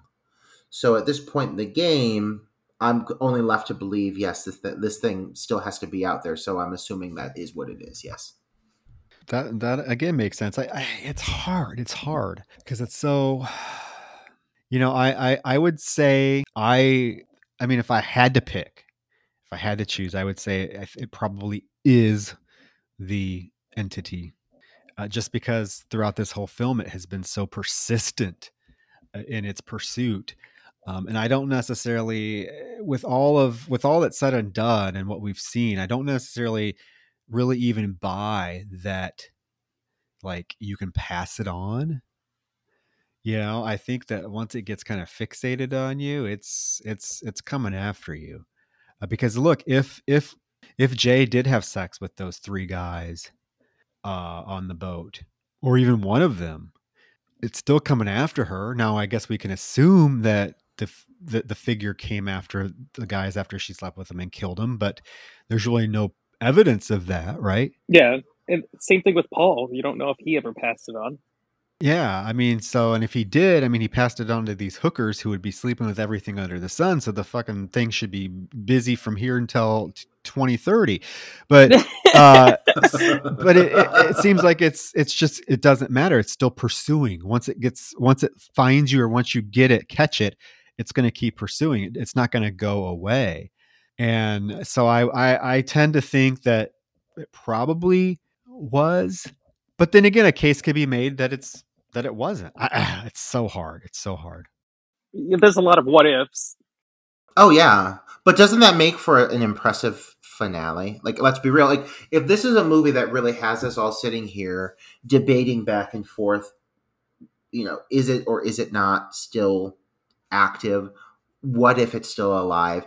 I mean, if it, li- it literally leaves us thinking that hard on the topic, I think that means that this movie is accomplished its goal and ending it on such an ambiguous note really is the perfect finale for a film that started off like you said wayne on such a a vague note. It, it leaves you with just as many questions as it does answers but in a very entertaining way. Um, and and it, it, ends this movie in, in with a perfect style. It knows this film knows exactly what uh, what it is and the type of style it's trying to execute and the filmmakers uh, perfectly you know wove the story from beginning to end and they ended on this great little cliffhanger that keeps you guessing and kind of keeps you wanting more. I do want more and you know what? I really you know i, I not necessarily a sequel I, because i i think to me in my opinion and you guys may agree or disagree but i feel like this is a film that would be very difficult to capture the same spirit di- the dynamic the atmosphere and if you tried to redo it or do it in a sequel I think the first film did everything it needed to do brilliantly. I don't know how the sequel would be able to capture that again, knowing the story as we do now. There would be no like, there'd be no ambiguity. There'd be no like suspense. the what, what makes the first film work uh, is that we as the audience are learning about this entity kind of at the same time all the characters are. So a sequel, eh, I don't know if it would work so much. I would say I would have loved to have seen more from the director um, David Robert Mitchell, who, I mean, this was I don't know if this was his first film. It had to have been uh, he he didn't have a lot of experience behind his belt, but for him to come out and knock it out of the park like this, I'm really surprised that he has not followed it up with some other genre offerings. I mean, he, to me, he's right up there with like Ari Aster, uh, Jordan Peele, in terms of someone coming out with a, a, a feature horror film that just is so fresh, unique, electrifying that he could have easily followed it up and I, I am surprised he really hasn't done much since this film. Yeah that is that is kind of mind-boggling because this this film made a lot of uh, waves when it came out initially. I remember a lot of people both fans of the genre and otherwise were kind of entranced with this movie. Um, i i know you mentioned in some of these forums you've seen some hate for it. I haven't seen as much of that. I know a lot of people that like this movie. Um, but I will say, in regards to a sequel, you know, I I don't know if I would like to see a direct continuation.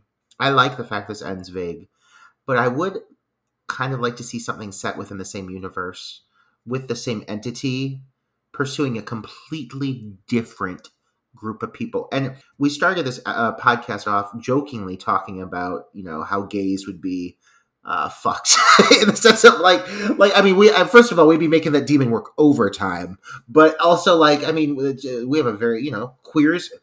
We've got a sexual uh, way of living, and and I would love to see this thing unleashed in a, a completely different environment with a completely yeah. different group of people uh, and really get to see it wreak havoc in a way that this film kind of held back on that a little bit. I just want to see what this thing can do. You know, I would love to see another take on the lore of this of this thing and the mythology of this thing. But I don't necessarily need to see a direct sequel to this cast and their story. I think that leaving it on that cliffhanger is the perfect way to end their story. Yeah, I get it for sure. I, I don't know. I mean, it would be interesting, but I think part of the, I like I said, part of the charm of this first film and what makes it work so well are the characters, their innocence, the, the fact that they're naive, they're likable, they're they feel real. I mean, I think I think there were so many things in play with this film to make it as magical as I think it was the first time I saw it, and now even even more so, I really think that this is a a really well done film um, that definitely makes you think, makes you feel things. And again, I I, I mean I, I don't know I don't know what I, I have seen I have seen I think this film is super divisive among horror fans because trust me, I have seen people, I've seen polls and these stupid horror groups that are saying, "Oh, what's the worst horror film you've ever seen?" And I see people mention It Follows, and I'm like, "Oh my god, you really need to see more movies then." Because there are some bad fucking movies out there. Jesus. Oh, Christ. there's some bad. yeah. Um, but that, I mean, I mean, that's it. Follows you guys. I mean, I, I, I, I love the film. I think I even, I, I liked it even more. I mean, I loved it the first time I saw it, but upon these, you know, viewings for this particular episode, I just fell in love with it all over again. I think it does everything right. Um, so that's all I can say about it. Yeah, it follows. To me, is one of the best horror films to come out of the 2010s, if not the best. Wayne, what, uh, give us some uh, some closing thoughts on this piece because this is your episode. This is your title, so I, would love to hear uh, in closing. Wow, um, wow, I've never had to do it in closing. Um, I, it's just uh, it, it, like I mean, I just agree with Troy. It just it it is one of the best pictures to come out in like you know the the 2010s. You know that that teen era of 20, of, the, of this decade. Um, I don't know, just it's it's it's a it's a beautiful film. Um, it's it manages to be creepy and ambiguous. Um, it's uh, it's it's definitely worth the watch creepy and ambiguous, much like myself. Uh, I like know, the good choice of words. Wayne, your vocabulary is so much better than mine. I have the same four words I use all the time, and I have to really broaden my horizons here. So I'm going to start adding ambiguous into my vocabulary. um, but yeah, no, honestly, I think I think we're all on the same page with this film. This movie left a really good impression with a lot of people for a reason, and I think you know what you're saying about some of these uh, responses we've seen from uh, horror fans saying it's the worst thing they've ever seen, they could go fuck themselves because because this movie kicks ass, and I uh, I, I am not going to hear anything else about it. I think this movie is above all, it's unique. And I, there are not a lot of movies I can think of from the last 20 years as unique as this movie. So, whether or not you like the mythology behind this thing and why it does what it does, you can't deny the fact that this is its own story, unlike most any other film within the genre. And for that alone, I've got to give it credit. Well, isn't that isn't that how it is though? And I just want to throw this out here before we finish up. We wrap up here because we're going long. But isn't that the case though? You see so many horror fans bitch and bitch about, oh God, don't doesn't don't these studios have original ideas? Not another Halloween, not another Scream, mm-hmm. not another Texas Chainsaw Massacre. It's the same thing with like the superhero movie. People bitch about that, but then you get a movie that is this original, this fresh, this unique, this stylish, and it's still not enough. They'll, oh, that's the worst movie I've ever seen. It's boring. It's like what people say about Hereditary. I didn't get it. It was stupid. It was boring. I'm like, oh my god, go go watch Friday the Thirteenth Part Eight and shut up. Yeah, I'm like Hereditary. I thought was very good. Oh, I just I that's why I have to leave some of these horror groups because I'm just like, oh yeah. my god, you people. Don't you know who she is? She's Troy Escamilla, podcast host, movie reviewer. but yeah, I agree, Troy. I hear you completely, and um, I don't know. I mean, I, I, I, in closing with this, I would uh, second what you said regarding wanting to see more from this specific filmmaker because if if he was able to give us something this fresh and this unique, I'm sure there's got to be other ideas floating around up there that are just as good. So let's see what he's got. He had a very bizarre follow up, like a not like a not like a follow up like a sequel to this film, but his second his movie after this was very bizarre but interesting.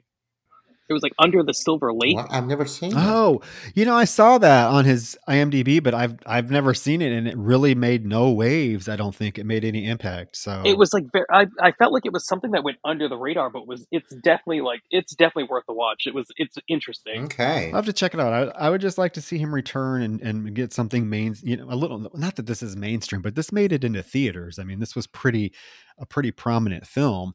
It made it did really well at the box office. I'd like to see mm-hmm. him be able to return, to, you know, and do something like that again. Also, um, um, I think Under the Silver Lake, I think the score is also Disasterpeace again. Oh, okay. I'm gonna have to check it out. Ah, you yeah, you got my attention.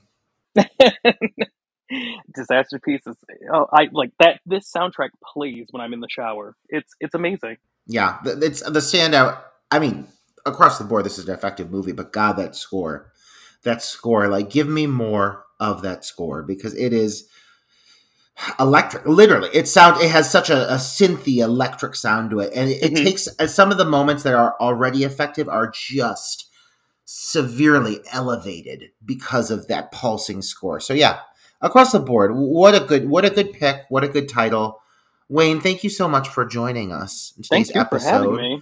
And uh, thank you for uh, being part of the big queer horror movement. I mean, we need more of you, and we need We more need projects from you. And I know that you, uh, in closing, I know you are uh, working with the same team on their next endeavor. Isn't that that's correct, right?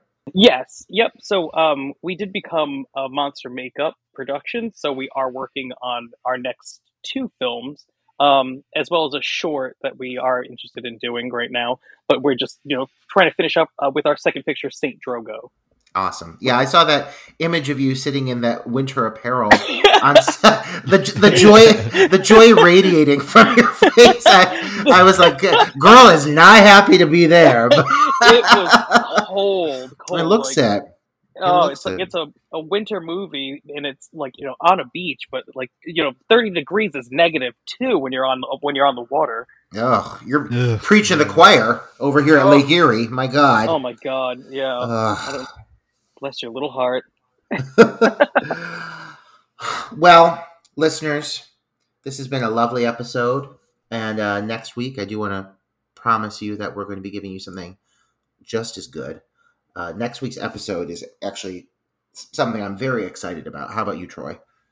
Oh, super excited. Super, super excited.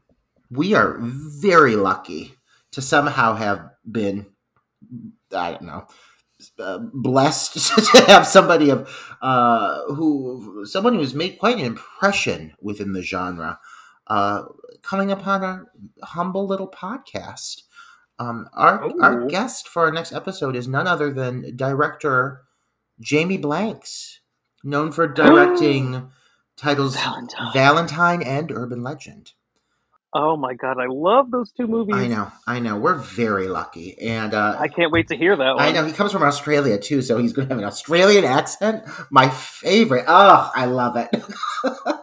I love it. He's yeah. So we will be discussing Urban Legend with the director himself. How fucking cool is that? Oh my god, that's amazing! I'm so I jealous. know. I can't wait to hear it. I cannot wait to hear Oh, it. thank you, thank you, thank you for your support, and thank you for coming on today. Yes, Wayne. Thank you. Yeah, for sure. And just like just tell uh, before we go, tell you know our listeners where they can find more information about you, your films, your upcoming projects, all that fun stuff. Yeah, we are we're on the social media. Um, we like we've been we've been making movies under Monster Makeup. Uh, so we do have a page for Monster Makeup. Death Drop Gorgeous also has a page. Um, that one seems to be the most booming right now because of all of its uh, recent releases and everything. Um, as well as Saint Drogo has one, but um, I, I also have my my own. So if you want to follow Waynard, I'm on Instagram. Um, but yeah, definitely check out um, Monster Makeup and uh, keep uh, keep a lookout for what we're doing next. Oh, we're excited. We I'm definitely excited for Saint Drogo. That looks that looks amazing so far. All the stills and images I've seen from from the film look absolutely stunning.